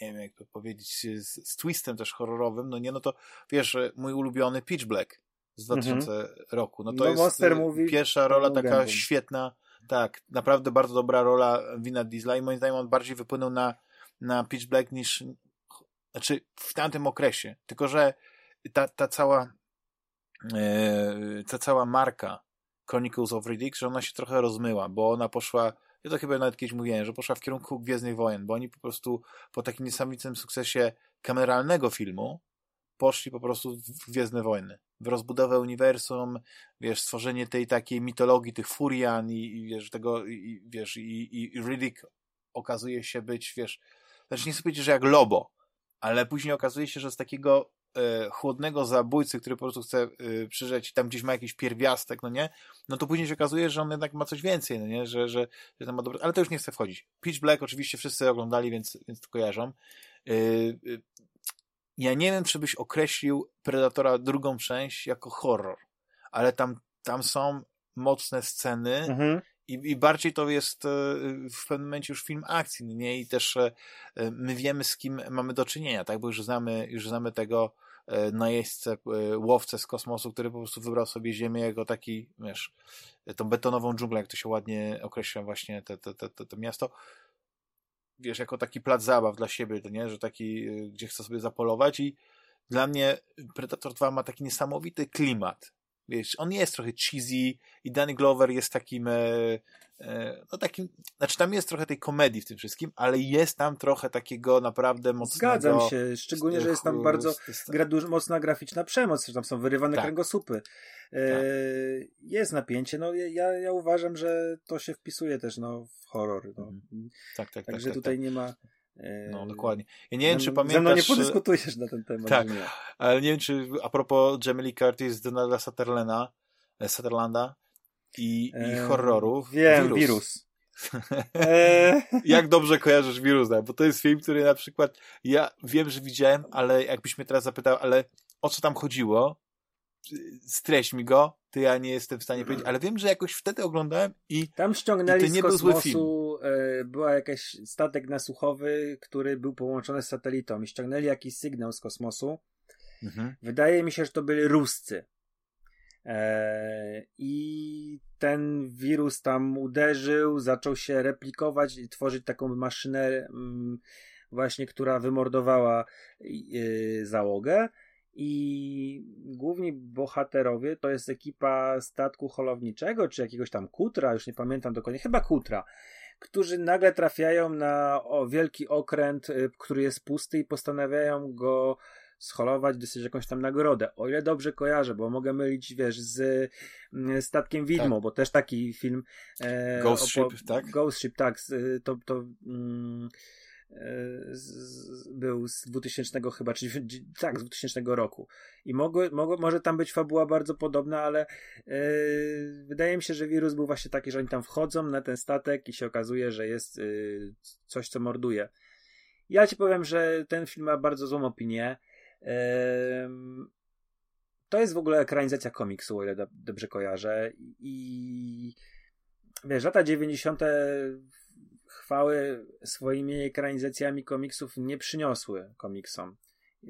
No niestety wiele, wiele, wiele powstało fajnych filmów. Maska, która zupełnie nie ma nic wspólnego z komiksem, ale bohatera ma z maską, była całkiem spoko. Blade, to była końcówka lat 90., była całkiem spoko, był Blade, ale Yy, no nie wiem, czy, czy ten... Yy, nie, Batmany te pierwsze jakieś tam można powiedzieć, No to, to tak, no to tam pierwszy 89, tak. drugi 9, no to Batman, ale y, gdzieś tam w, w, trakcie, no to miałeś tam taką, takie próby ekranizowania czegoś innego, niekoniecznie, wiesz, łapanie się za e, za mainstream. Tak nowożytny taki okres to chyba dopiero od Ironmana, nie? To się tak rozwinął. Od pierwszego Ironmana. Że tak, faktycznie te lata 90. 90 to, to były tak, to był Ten Kapitan Ameryka z... był ten z, z, z, tym, jak on się nazywał? E, z Matrixa, z agentem Smithem. Ale miałem teraz wypadł mi z głowy. No ale to był ten, ten. Kapitan Ameryka z 2012 roku, pierwszy Avenger. Nie, nie, nie, nie, nie. Z Hugo Weavingiem, co grał e, czerwoną tak? czaszkę Red Scala, oczywiście. Ten, o którym mówisz, to, był z lat 80. Kormana. Aha, to jeszcze dalej. Film, Aha, z, albo z 90 roku to był, to był Kapitan Ameryka. Rzeczywiście to był, wiesz, za orzeszki nakręcony film. Um, natomiast, wiesz co, tam był Steel z tym, z, z Szakiem takie te, te, te, te ekranizacje komiksów w latach 90. to to wiesz, to, to, to spuśćmy zasłonę milczenia, bo tam był wiesz, Nick Fury z miał, Davidem Hasselhoffem, który był nie? generalnie strasznie tanim filmem. E, była ta Tank Girl, która była ekranizacją komiksu, e, gdzie Ice-T grał e, tego zmutowanego kangura. No to wiesz, to czy. czy A o Sponie wspomniałeś? 97 rok? Spawn. Coś raz? Spawn. No Spawn to też nie był udany film. No to, to obejrzałeś to?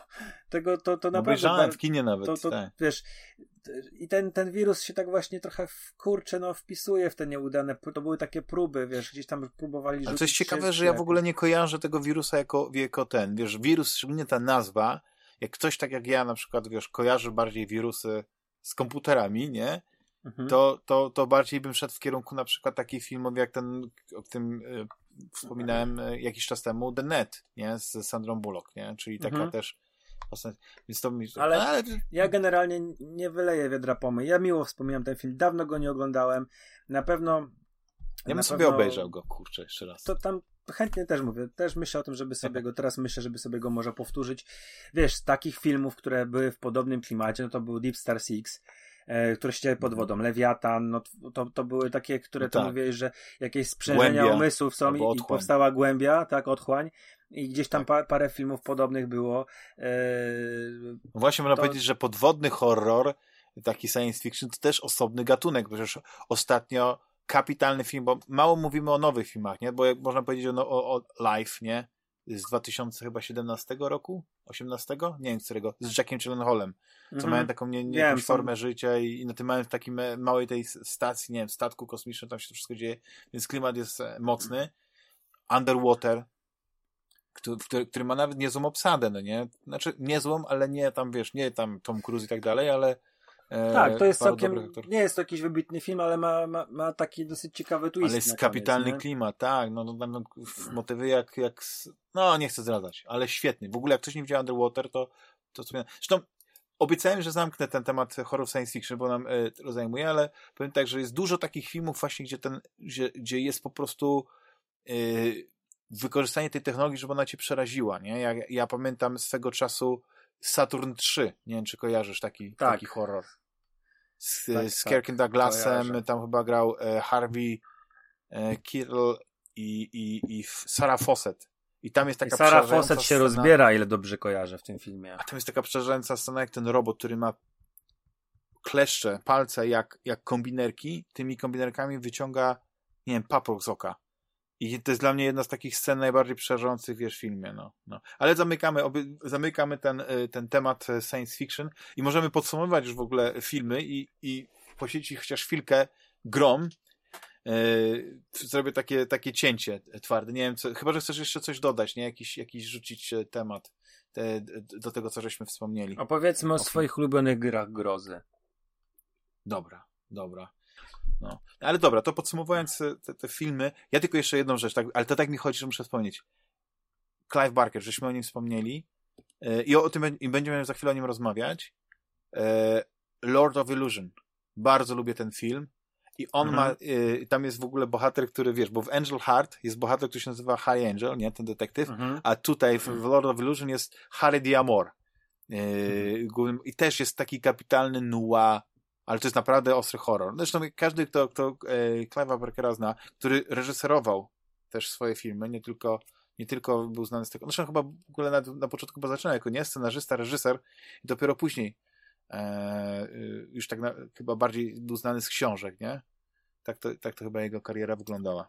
No, wiesz co, no, ale... w ogóle tak e, multi, multi, e, jakby to ładnie ująć, Człowiekiem renesansu. Instrumentalistą, to ciężko powiedzieć, ale tak, że właśnie on, on i pisał i scenariusze, i pisał e, książki i wydaje mi się, że najpierw chyba pisał opowiadania grozy, a później to przerabiał te swoje opowiadania i te powieści na, e, na filmy, bo e, Hellraiser, który jest jego debiutem chyba reżyserskim, mm, po, poprawcie mnie, jeżeli się mhm. mylę, to jest na podstawie jego powieści. E, także wiesz, on był chyba najpierw jednak e, pisarzem. A widzisz, a to ciekawe. A to musiałbym. Yy, znaczy, że w ogóle ostatnio chyba jakaś, jakiś jest. Yy, chcą wskrzeszyć yy, yy, Hellraisera. Podobno ma być no, jakaś nowa część. No, nowa część już jest. 4 czy tam 5 października wyszła była tak? premiera na Hulu. I a. jest nowy Hellraiser. Już teraz e, powiedzmy. Mm, no jest, jest e, dosyć spore kontrowersje wywołał ten obraz, bo no, nie ma ikonicznego Daga Bradley'a w roli Pinheada, ale mamy kobietę w tej roli. I oczywiście gdzieś tam są jakieś tam głosy oburzenia, natomiast e, z tego, jest, co słyszałem... Wiesz, tyle ciekawe, to pamiętasz ten komiks, co ci kiedyś mówiłem, e, The mhm. Road Below? Tam, mhm. tam kobieta jest Pinheadem. Tak. Przynajmniej, e, więc ja, ja, dla mnie to nie jest jakaś skaza na świętości.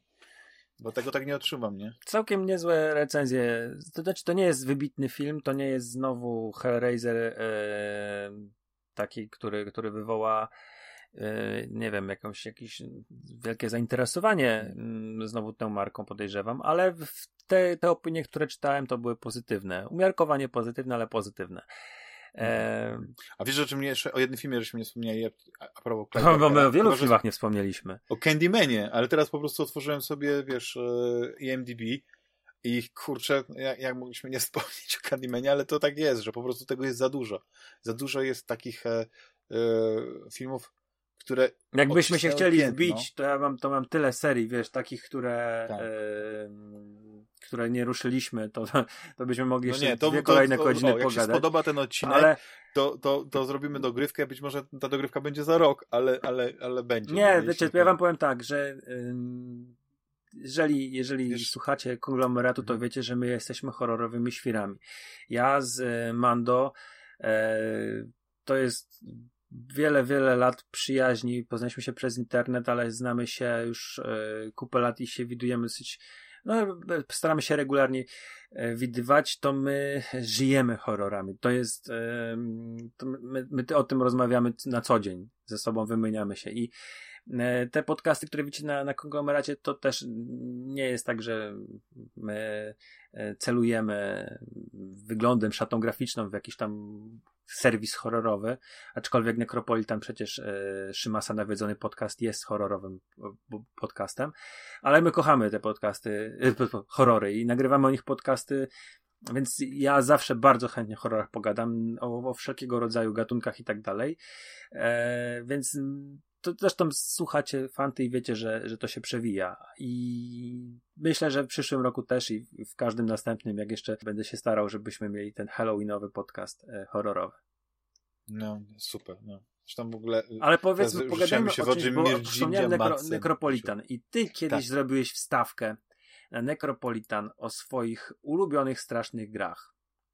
Ja tak? to pamiętam, Pamiętasz, to było ja parę mówiłem? lat temu.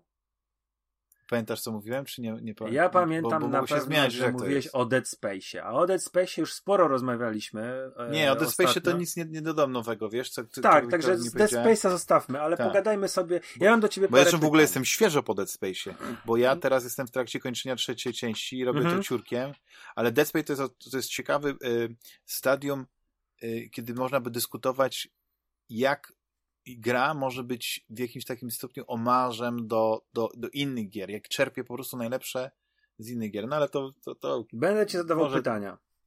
Będę ci zadawał mhm. pytania. Nie jesteś na to przygotowany, bo ty zawsze zadajesz pytania. Ale yy... powiedz mi, czy pamiętasz pierwszą straszną grę, w jaką zagrałeś, taką, która zostawiła ten ślad. To może być, wiesz, Alone in the Dark, z początku lat 90., ale to może być, ale tę właśnie pierwszą grę, którą grałeś i grając się bałeś. A grałeś no to dalej. nie, no to jest, to jest, jest taki jeden tytuł, który zawsze powtarzam w kółko.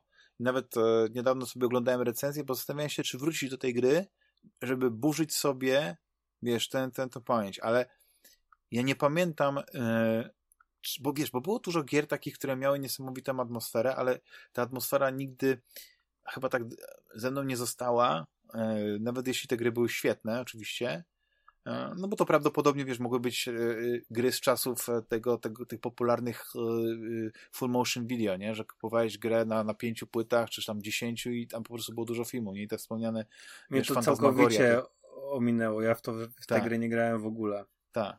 No, ale teraz te, te, te gry się bardzo zestarzały i tam już nie ma tej atmosfery, poza tym jakość tych filmów jest bardzo, bardzo słaba, ale ja zawsze powtarzam, że taką najbardziej straszną grą, gdzie po prostu czułem takie napięcie, że po prostu o północy, dłużej niż pół godziny jak grałem, yy, to po prostu puszczałem mi nerwy. To był właśnie Clive Barker yy, yy, Undying. Clive Barker's mm -hmm. Undying. To była, to była gra, która miała zresztą on, on jej nie napisał, on współpracował, dał swoje nazwisko do tego. On mhm. tam, y, y, nawet tam gdzieś czytałem, czy, tam, czy w jakiejś recenzji widziałem, że po prostu on dał tej historii y, bardziej model, y, znaczy coś, żeby ona miała taką strukturę, nie to, że książkową, ale żeby po prostu to było bardziej składne, żeby ta historia była ciekawsza. Mhm. Bo nie wiem, czy pamiętasz y, fabułę. Y, ja w tę grę nie grałem. To jest świetna historia, bo to jest w ogóle e, wiesz, e, odnosi się może do takich, takich, takich, takich trochę palpowych opowieści, wiesz, jak, e, bo to, znaczy nie palpowe opowieści, ale to są te lata po I wojnie światowej. Mamy chyba Patrick Oj, widzisz, nie pamiętam, ja sobie tutaj może wpiszę, czekaj, dwie sekundy, wpiszę sobie Undying, żeby, wiesz, żeby ta moja wypowiedź była e, ciekawsza, jeśli chodzi o, że będę rzucał nazwiskami postaci, ale generalnie jest coś takiego, że, wiesz, Patrick Galloway który, który po I wojnie światowej no nie, za, za, odkrył sobie taką e, taką pasję zajmowania się, nie pasję, czyli taką specjalizację po właśnie takiej, po takim wydarzeniu, no nie jakby spotkaniu z jakimś taką e, ponadnaturalną istotą, że zaczął się zajmować trochę jak, jak nie wiem, jak, e, jak Konstantin, nie? John Konstantin, z, takimi sprawami paranormalnymi, takimi, takimi okultystycznymi, mystycznymi i jego przyjaciel właśnie z, z dawnych lat, e,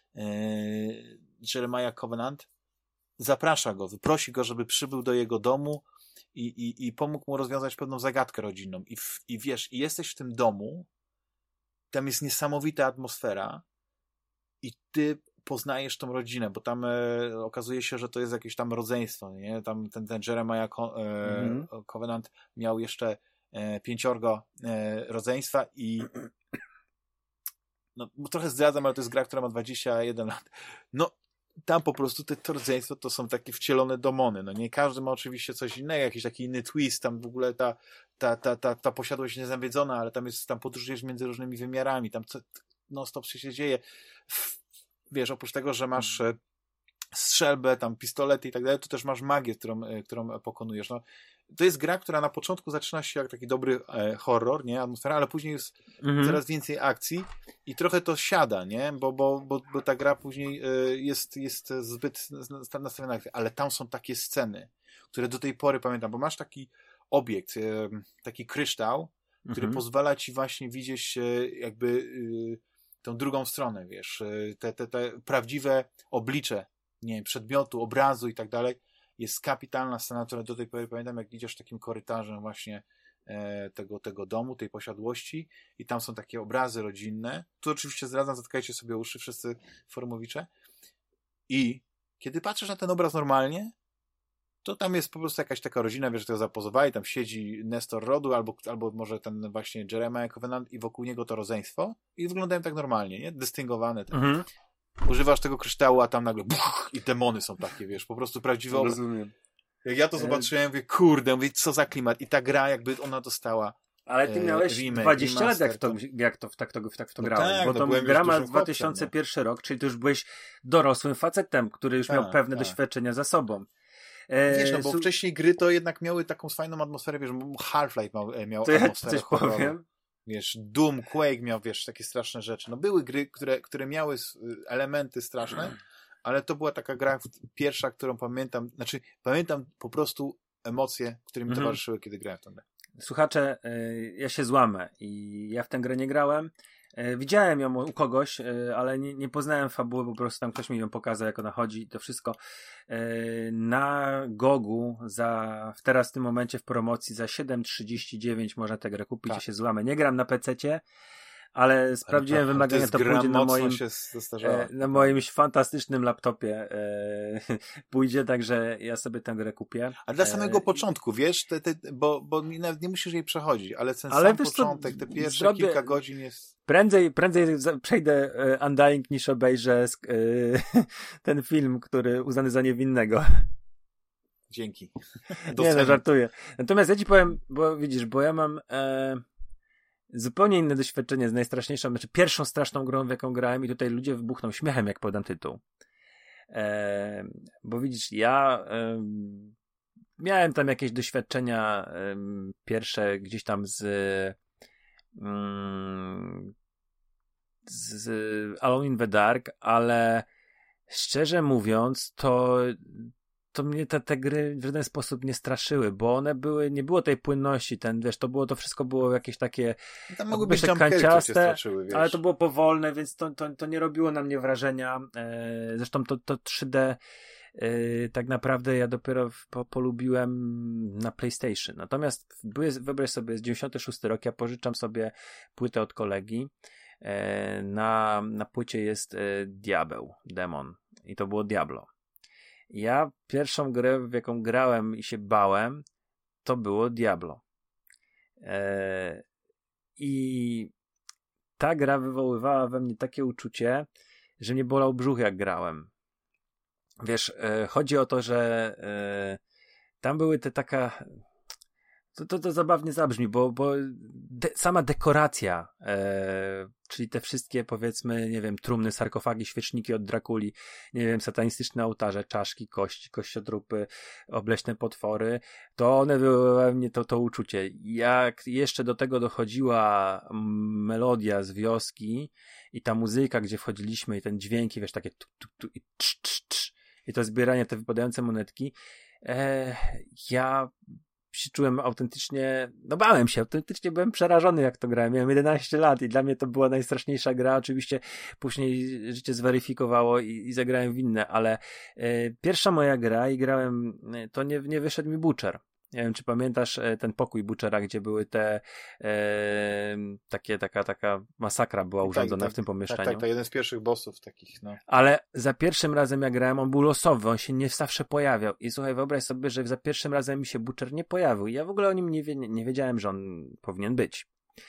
E, I drugi raz grałem. Mm, znowu zacząłem grę, bo, bo jakoś tak to było. Zacząłem tę grę i i Butcher się pojawił i ja zobaczyłem ten pokój, e, usłyszałem to, a, fresh meat, znaczy się tym demonicznym głosem i stary, ja wyłączyłem grę. Tam mi się to fresh meat i ten pokój to, to śniło po nocach. E, wiesz, bo zobaczyłem komnatę pełną jakichś porozrywanych ciał w miejscu. W ogóle nie wiedziałem, że tam się losowo te rzeczy będą działać. Ja myślałem, że będę grał w tę grę i będzie absolutnie znowu to samo. Ja tej grze nic nie wiedziałem. I nie wiedziałem, że będzie to, to, to, to, wiesz, więc sobie w tym miejscu tego nie było. To był drugi poziom lochów i nagle, wiesz, widzę e, demona. No to e, to ja do, do końca życia zapamiętam Diablo. Zresztą, no to, to było przez wiele lat jakieś tam to doświadczenie w, we mnie było i, i już później się nie bałem, a wracałem do Diablo. To zresztą to jest jedna z tych gier, gdzie sobie tego, no to jest chyba, powiem tak, to jest jedyna gra, gdzie sobie y, zostawiłem płytę y, i tego big boxa takiego, e, bo kupiłem tę grę, tak ją lubiłem, że kupiłem ją oryginalną za oszczędności i, i ten big box sobie stoi e, w szafce którejś tam schowany e, z wszystkim tam oryginalnym i tak dalej, także to jest chyba jedyna, jedyna taka rzecz z tamtych czasów, którą mhm. zostawiłem, bo na przykład kupiłem sobie tam później w kolekcję takich czterech płyt Quake'a, ten taka duże, duże wydanie Quad, Quad, Quad Image chyba się nazywało, czy coś takiego i, mhm. i to był Quake 2 i zostawiłem już to wielkie pudło, podejrzewam, że to byłoby sporo warte, e, ale w, oczywiście wyrzuciłem, bo nie miałem aż takiego sentymentu, e, ale cały Takie czas... Czasy. E, Wtedy nie było nostalgii, nie czuło się czegoś takiego, to jest to jest fenomen, że ta nostalgia, nie wiem, czy to nam przychodzi z wiekiem, bo to nie jest tak, że my nie odczuwamy nostalgii nie uczywaliśmy, albo nasi rodzice nie odczuwali nostalgii tak dalej, tylko że oni po prostu uczywali nostalgię za czymś innym, nie wiem, za starymi samochodami albo coś w stylu. Mm-hmm. No dobra. Nam zostały z, może z czynniku ekonomicznego gry. Kolejną grą taką straszną, to już była z ery Xboxa 360. Nie wiem, czy kojarzysz ten tytuł. Condemned. Ja zgadnę, no wiedziałem, że to jest. To, to jest też u mnie, też miałem to wymienić. To jest najnowsza gra z y, tych strasznych gier, które zrobiły na mnie. Tak, tak, tak, prawdopodobnie ostatnia, jaka zrobiła na mnie, że się bałem grając. grając. Ten klimat na początku, no tam wiesz, gdzieś uciekasz, masz tą latarkę, te, wiesz, te, te gadżety, te wykorzystanie telefonu komórkowego, no po prostu e, można było się po prostu wczuć że, że Te faktycznie krzyki jesteś w, w ogóle jakieś, kurczę, nie? Y, takim filmie właśnie ty, z, taką, z taką gęstą atmosferą. No tam, tam po prostu działało wszystko. Tam, tam każdy zmysł e, był, znaczy dużo bardziej mi się na przykład podobała ta, ta, ta część niż ta druga, nie? Bo do tej drugiej to nawet nie ma co chyba wspominać mhm. w kontekście tego, bo ona nie była zła, e, Condemned 2 Bloodshot, ale, ale jednak Condemned pierwszy, ten Criminal to była gra, która po prostu zrywała bereciki. To, to e, takich gier ja powiem, ostatnio nie widziałem. Kiedyś, kiedyś opowiem słuchaczom moją historię z Xboxem 360, ale to jeszcze nie dzisiaj. Bo to jest e, słodko-gorzka historia, ale to niech będzie Jules, to się trochę ze mnie pośmieje. Natomiast ja tę, tę, tę płytę dostałem od kuzyna, e, pożyczył mi swoją tą i ja w ogóle zobaczyłem na tej okładce, bo on tam podał ją w korytarzu, było ciemno, ja zobaczyłem tylko takie oczy. I ja E, wróciłem do domu, zapaliłem sobie, czy wyjąłem płytę z plecaka i zobaczyłem, że tam jest kobieta, która ma obwiązaną twarz łańcuchem, nie? I tak sobie patrzyłem na tę okładkę i miałem, takie dziwne uczucia i później zacząłem w tę grać, tam są takie, wiesz, jesteś w tych pustostanach, y, ludzie cię atakują, wyrywasz jakieś w ogóle rurki, y, nie, pręty, ale to była chyba taka ostatnia gra, w jaką grałem, bo też Dead Space robił takie rzeczy, ale chyba e, nie, na, nie na zasadzie takiej Dead Space miałem hmm, inne uczucie. Tutaj miałem takie, wiesz co, hmm, o Dead Space się nie, nie gadamy.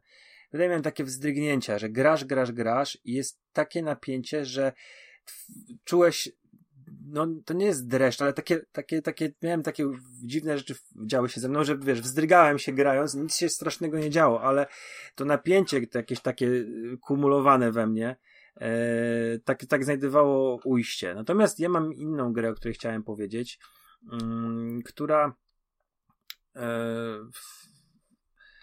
to nie jest moja ulubiona gra e, z serii. To nie jest e, też na, pra, prawdopodobnie wiele osób uważa najgorszą grę w serii, ale ja uważam, że e, to jest to jest część Doom 3, która zrobiła z Duma horror. I ja będę zawsze uważał, że mm, że to, co te, te, wszystkie głosy, które, które były po premierze te, o tej grze i, i to, to były niesprawiedliwe, bo E, oni tam próbowali coś innego zrobić, nie? Ale mm, latarka i te cienie e, i to, w jaki sposób zrobili oprawę dźwiękową, e, to jest naprawdę coś, na co warto zwrócić uwagę i docenić, bo jako nastolatek e, ja, ja zakochałem się w tej grze. To była dla mnie w tamtym momencie um, najstraszniejsza gra, jaka była na rynku. Um, I uwielbiałem w, w ten, to napięcie, to wiesz, to, to, to było też um, latarka tam była naprawdę, tam, tam działała ta latarka, że musiałeś nią mieć albo musiałeś mieć broń, no to to było... W tej pierwszej wersji to miałeś tak, że nie mogłeś trzymać broni i latarki jednocześnie. To później w tej tak. takiej wersji BFG Edition, nie, tam tej takiej, mhm. użyję tego słowa, remasterowanej, tam, tam mhm. już powiedzmy mogłeś trzymać latarkę i pistolet, więc tutaj było takie manewrowanie, nie? Czy chcesz widzieć, czy chcesz walczyć, no? I tam jeszcze, wiem, że to jest tanie, to pojawianie się demonów w tej grze, że wiesz, że wchodzisz i rozglądasz się po pomieszczeniu, okej, okay, nie ma, idziesz, bierzesz apteczkę i nagle w którymś tam miejscu się pojawiał impnie i, i słyszałeś ten dźwięk i już tą, tą paniką zacząłeś się rozglądać i szukać tego potwora. Ale szczerze, mm, ja chyba byłem wtedy na tamtym etapie, kiedy to grałem, ja bym po pierwsze, może rzeczy przybywałem bardziej bezkrytycznie, byłem też mniej ograny z, z grami, nie? To w sensie yy, ograny, w sensie grałem w rzeczy, które niekoniecznie były yy, takie oczywiste i, i, i ja tego, tego aż tak bardzo nie widziałem, tego gamizmu takiego, który, który tak. yy, to było, wiesz, odpalenie po prostu pewnego punktu w, w, na mapie i, i, tam się później pojawiały potwory, ale na mnie to zało, byłem po prostu głupim nastolatkiem, na mnie to działało. Ta gra była e, przerażająca dla mnie. E, mhm. no dobra, co tam jeszcze masz swojego ulubionego strasznego? Wiesz co, yy, znaczy w, taki jest, w takim, jak, jak powiedziałeś, taką strzelankę, to, to, to oczywiście wspomniany wcześniej Fear wszystkie mhm. trzy części. Po prostu e, uważam, że tam, zresztą tam był też kapitalny motyw e, tego, tego bullet time'u, nie? Wiesz, mhm. tego, tego, te, tych akcji, że to mogłeś spowolnić, więc to wszystko wyglądało niemal jak w Matrixie, no ale w tych kolejnych częściach to, to postawienie na horror było nawet większe, więc to jest w ogóle e, gra, która, która miała atmosferę, budowała. Ale tak sobie pomyślałem, że z gier, które. Poczekaj, zatrzymajmy się na chwilę przy Fir, bo ja chciałem tutaj no. zwrócić no. uwagę jedną ja do tej pory pamiętam to, to, to że Fir się wyróżniał czymś. Oprócz wymaganiami, nie? E, bo ja wtedy Czy pamiętam, że pracowałem całe wakacje i do mnie Aha. koledzy przychodzili oglądać i kupiłem komputer, super komputer kupiłem sobie za, za, za naprawdę, no prawie całe, prawie całe trzymiesięczne moje, moje pieniądze, które zarobiłem, to wydałem oczywiście jakiś tam wyjazd, ale wrzuciłem w ten komputer i koledzy przychodzili do mnie, to było chyba jedyny raz, gdzie przychodzili do mnie oglądać, e, jak wygląda Oblivion, jak wygląda Fear. Ale właśnie ja zapamiętam do końca życia, że tam była świetna sztuczna inteligencja przeciwników. Czy wiesz, tak, ona tak została, że oni tam gdzieś obchodzili, wiesz, że oni y, flankowali się, tak? To się ładnie mówi. Chyba nawoływali że... w ogóle do siebie. Y, ta, tam ta. jakaś kom udawana komunikacja między nimi była, że wiesz, że nawet na tych najtechnicznych poziomach trudności to oni nie, nie biegli na podlufę, tylko się chowali, gdzieś tam coś wywracali. Tak mi się wydaje, że tak to. Ja to tak nie, było, było coś takiego, tak. Wspomina... Znaczy, to był jeden taki z elementów chyba, którzy faktycznie podkreślali yy, recenzenci. No. Ale no dobra, to przerwałem ci dalej tak, kolejny tytuł. Yy, z gry, która moim zdaniem miała fantastyczną atmosferę, która cały czas trzymała cię w napięciu do końca, mimo i tutaj trochę zdradzam, że tak naprawdę nie miałeś się czego bać, nie? Ale tam i dźwiękami, i sytuacją, i, i takim e, budowaniem, tak jakbyś na przykład, no nie wiem, miał e, o tej scenie, cośmy wspomnieli, wiesz, że jumpscary, nie? Że tam otwierasz mm -hmm. lodówkę, zamykasz, coś ci wyskakuje, to tylko oczywiście, że tutaj nie masz tego, ale jak praktycznie cały czas, przez całą tą grę, do samego końca, tak jakby bałem się, że mi coś w końcu wyskoczy. I to tak przez całą grę się tak budowało. I tą grą jest Gone Home. Studia e, Fulbright Company. Nie, wiem, nie znam pamiętasz, to była... Ale wiem, o czym opowiadałeś mi o niej, że dziewczyna tak. chyba wraca do domu. To, tak, i... to jest w ogóle generalnie historia właśnie dziewczyny, która tak, wraca do domu, no i tam, i tam nikogo nie ma. I tam z notatek, z jakichś tych, yy, wiesz, zaczyna wiesz, układać pewną historię, tylko że to się tak wszystko wiesz, układa, że, że coś może się strasznego dziać i tak dalej, ale tam jest, tam nie o to chodzi, nie? Wiesz, to nie, tam, tam jest bardzo interesujący przekaz, wtedy można powiedzieć, że bardzo do przodu, nie? Ale to nie chcę zdradzać, nie? Wiesz, w sensie teraz to, to, to, to, to, to nie miałoby takiej siły um, yy, taki wydźwięk te, tego, tego, mhm. tego, tego, o czym ta historia była, tak jak było to wtedy. Teraz sobie mogę powiedzieć, no tak, jak jedna z tysiąca historii na Netflixie, czy coś takiego. Ale wtedy to była też gra, w której nie wiem, czy wtedy już się definiowało e, ten gatunek Walking Simulators, nie? Bo dla mnie w tamtym okresie to takim typowym Walking Simulatorem, która taka gra w tylko, tylko wchodzenie, to była Dear Esther? Dear Esther, To tak. była pierwsza? Nie? I Dear Esther to była, to była pierwsza taka Dear gra, Esther. gdzie właściwie, tak, ja nie wiedziałem w ogóle o co tam chodzi. I to jest, i, i, i to jest gra, która rok wcześniej powstała, nie? Ale teoretycznie mhm. to nawet nie była gra, to chyba jakiś mod był, nie wiem dokładnie, bo to chodziło o to, że chodziłeś tam po jakimś, po jakimś tym i czytałeś notatki. I tam nawet nie wiem, czy tam cokolwiek było, wiesz, cokolwiek do, zrobienia. I, i później, um, kurczę, już nie pamiętam, um, to, ale możesz sobie przypomnieć, bo była później już, wiesz, że ten, ten gatunek się bardzo fajnie rozwinął, tych takich walking simulatorów z elementami właśnie też e, jakiegoś takiego, wiesz, jakiegoś zagadki środowiskowej, jakiś tych, no była taka gra, gdzie wracaliśmy też do domu, też jakąś dziewczyną graliśmy i ten dom to był taki, taki też był pusty, gdzieś, nie wiem, przez, po gałęziach chodziliśmy i tak dalej i odkrywaliśmy mieszkańców, yy, znaczy o, historii mieszkańców. Stary, ty mówisz o mojej ulubionej grze z poprzedniej generacji. Top, top 3 moich ulubionych gier z y, poprzedniej generacji. What Czyli? Remains of Edith Finch. No, no, no, no, no, no. I on, znaczy to nie był horror per se, że tak ale, dalej, ale to była też taka niesamowita atmosfera było, i bardzo taka mocna no, historia. No, ta, ta gra ma ta gra ma bardzo dużo z horroru ta gra jest w ogóle, wiesz, tam wszyscy giną, tam przeżywamy śmierci każdego członka rodziny. To jest naprawdę makabryczne. I tam jest jedna scena, która mnie po prostu zmiotła z planszy. Ja już miałem wtedy córkę, jak w to grałem. Córka była malutka. Eee, nie jestem pewien, czy się działa już, czy jeszcze nie. Ale tam jest scena, z oczu malutkiego dziecka, które się kąpie, którego matka zostawia w wannie, o ja dobrze kojarzę. I no tutaj sobie słuchacze muszą dopowiedzieć resztę, bo no bo powiedziałem, to jest, to jest historia wszystkich członków rodziny, które umierają i to dziecko zostaje w wannie z oczu dziecka jest. Straszne, straszne naprawdę, chociaż też pokazane w bardzo taki kojący sposób, nie? że to na pewno nie było jakieś takie, wiesz, y, okropne scena no, no ma taki, się, tylko... wiesz, no tam jest tak jak ta historia, wiesz, z tymi rybami, tej pracy w fabryce, nie? Mm -hmm. Pamiętasz, to, to wszystko jest takie na zasadzie takiej baśni, bo kiedy ona wchodzi w te szkatułkowe opowieści, nie, nie? To, to, to nasza bohaterka, to one jakby, to zmienia się formuła, wiesz, zmienia się y, to, więc faktycznie, to jak, jak ktoś nigdy nie grał e, E, o, widzisz, nawet nie powiem powtórzyć po tym, jak ty powiedziałeś. What, what Remain of Edith Finch. Tak, tak, to, to powinien, powinien ten, ten gra zagrać. E... To, to, to w takim razie, dobra, bo ja jeszcze tylko dodam, że a propos takich y, chodzonych gier, które tak naprawdę nigdy nie powstały, y, to PT, które było, mm. było y, robione przez y, Kojima Production, no, no, no, podobno to był skrót od Playable Teaser.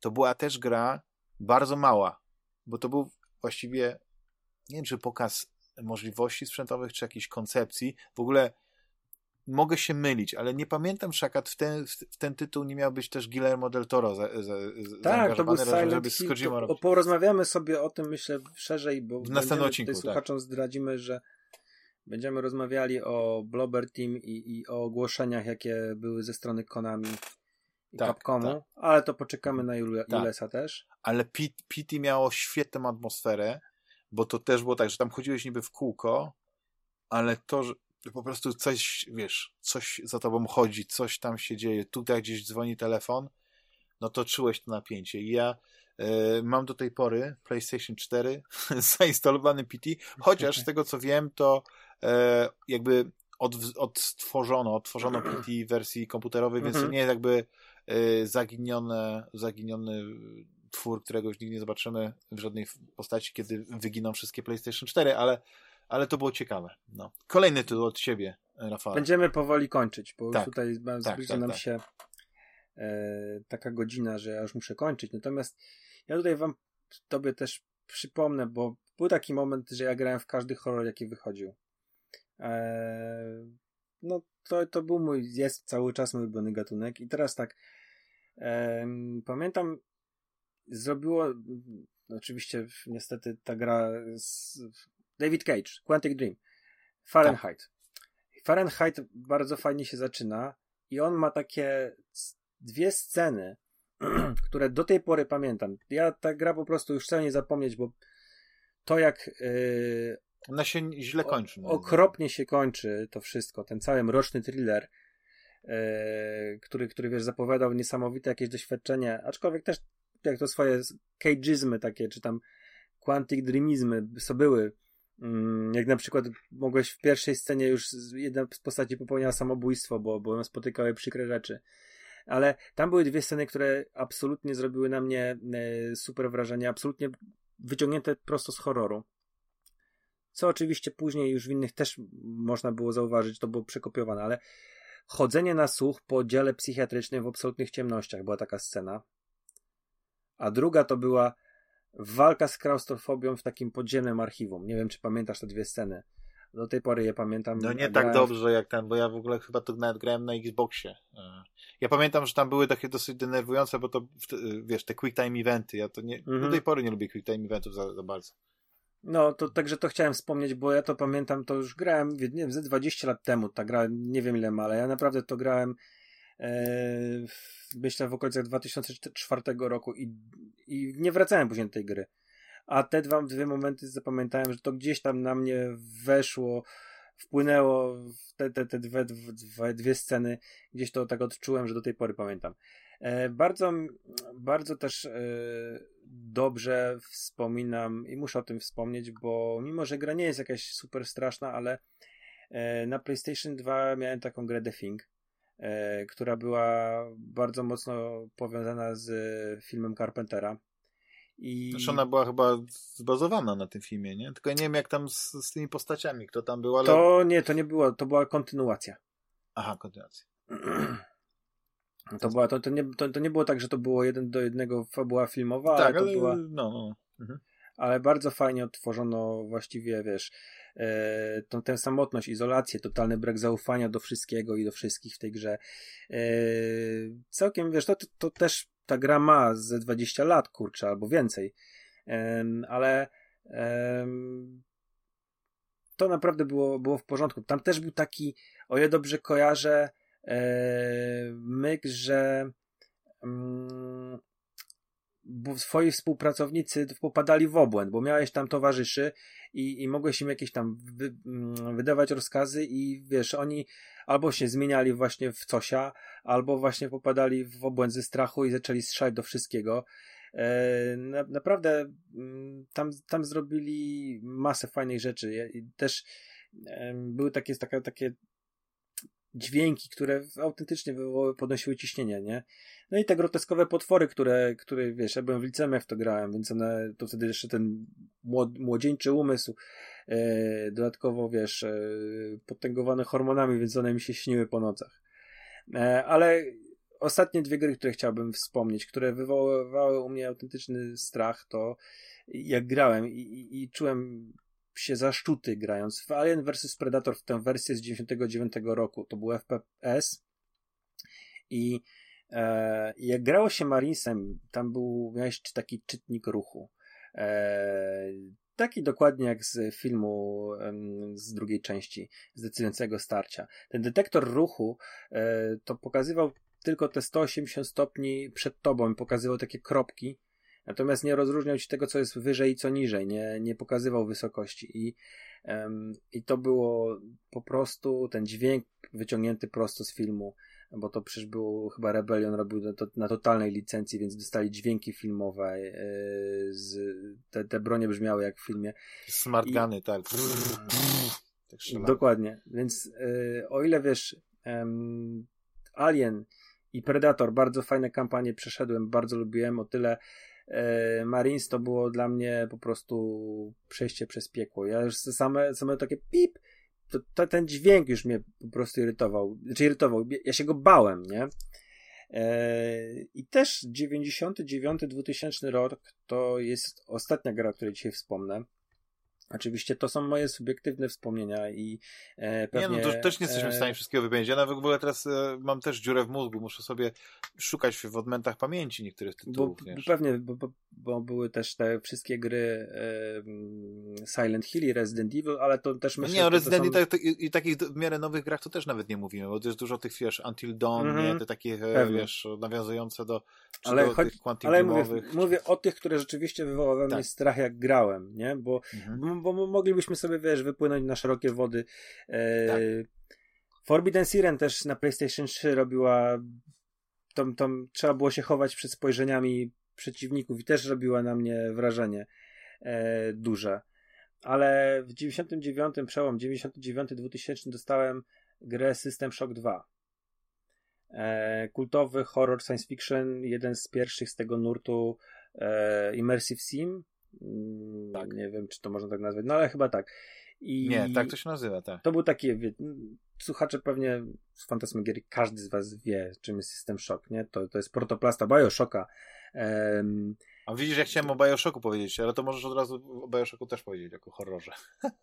Ale, ale, ba, ale Bioshock już u mnie nie wywoływał e, strachu, nie wywoływał u mnie tak tych nie? emocji, które o. System Shock wywoływał, gdzie ja się autentycznie bałem, bo tam brakowało i apteczek, i amunicji, i doładowań tej energii psi, i e, wiesz, każdy ja tak najmniejszy hałas w pomieszczeniu gdzieś tam obok to powodował u mnie totalną panikę. Ja się bałem, ja, ja, ja panicznie w tej grze potrafiłem uciekać, bo tam, wiesz, jakieś, podejmowałem jakieś idiotyczne e, próby zrobienia czegokolwiek, żeby uniknąć walki generalnie, bo tam się pod, zużywała broń psuła, e, było to ograniczone miejsce w, w ekwipunku.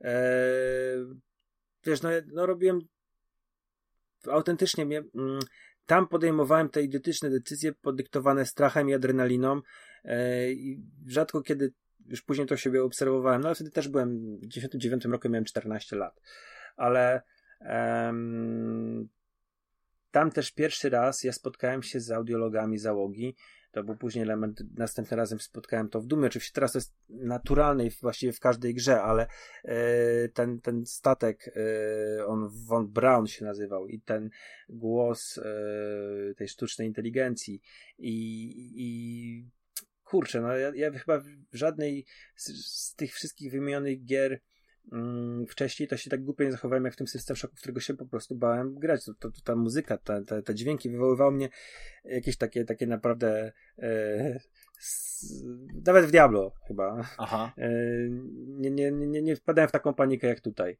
Także to są tak. te gry, które rzeczywiście u mnie Dead Space też, o którym nie wspomnieliśmy, to, to, to, to wywoływały jakieś takie, takie prawdziwe... I Silent Hill, o których też nie wspomnieliśmy. Jakie? I Silent Hill. A Silent Hill już też tak bardzo nie... I Project nie... E, Zero, czyli Fatal Frame. Też takie. Nie wiem, czy kojarzysz w ogóle ten. ten Fatal Frame oczywiście kojarzę, natomiast nigdy nie grałem, ale jasne, ja trochę że... grałem, ale nie przypadły mi do gustu, ale są straszne. Damianie, chcesz mówić o Bioshocku, czy kończymy?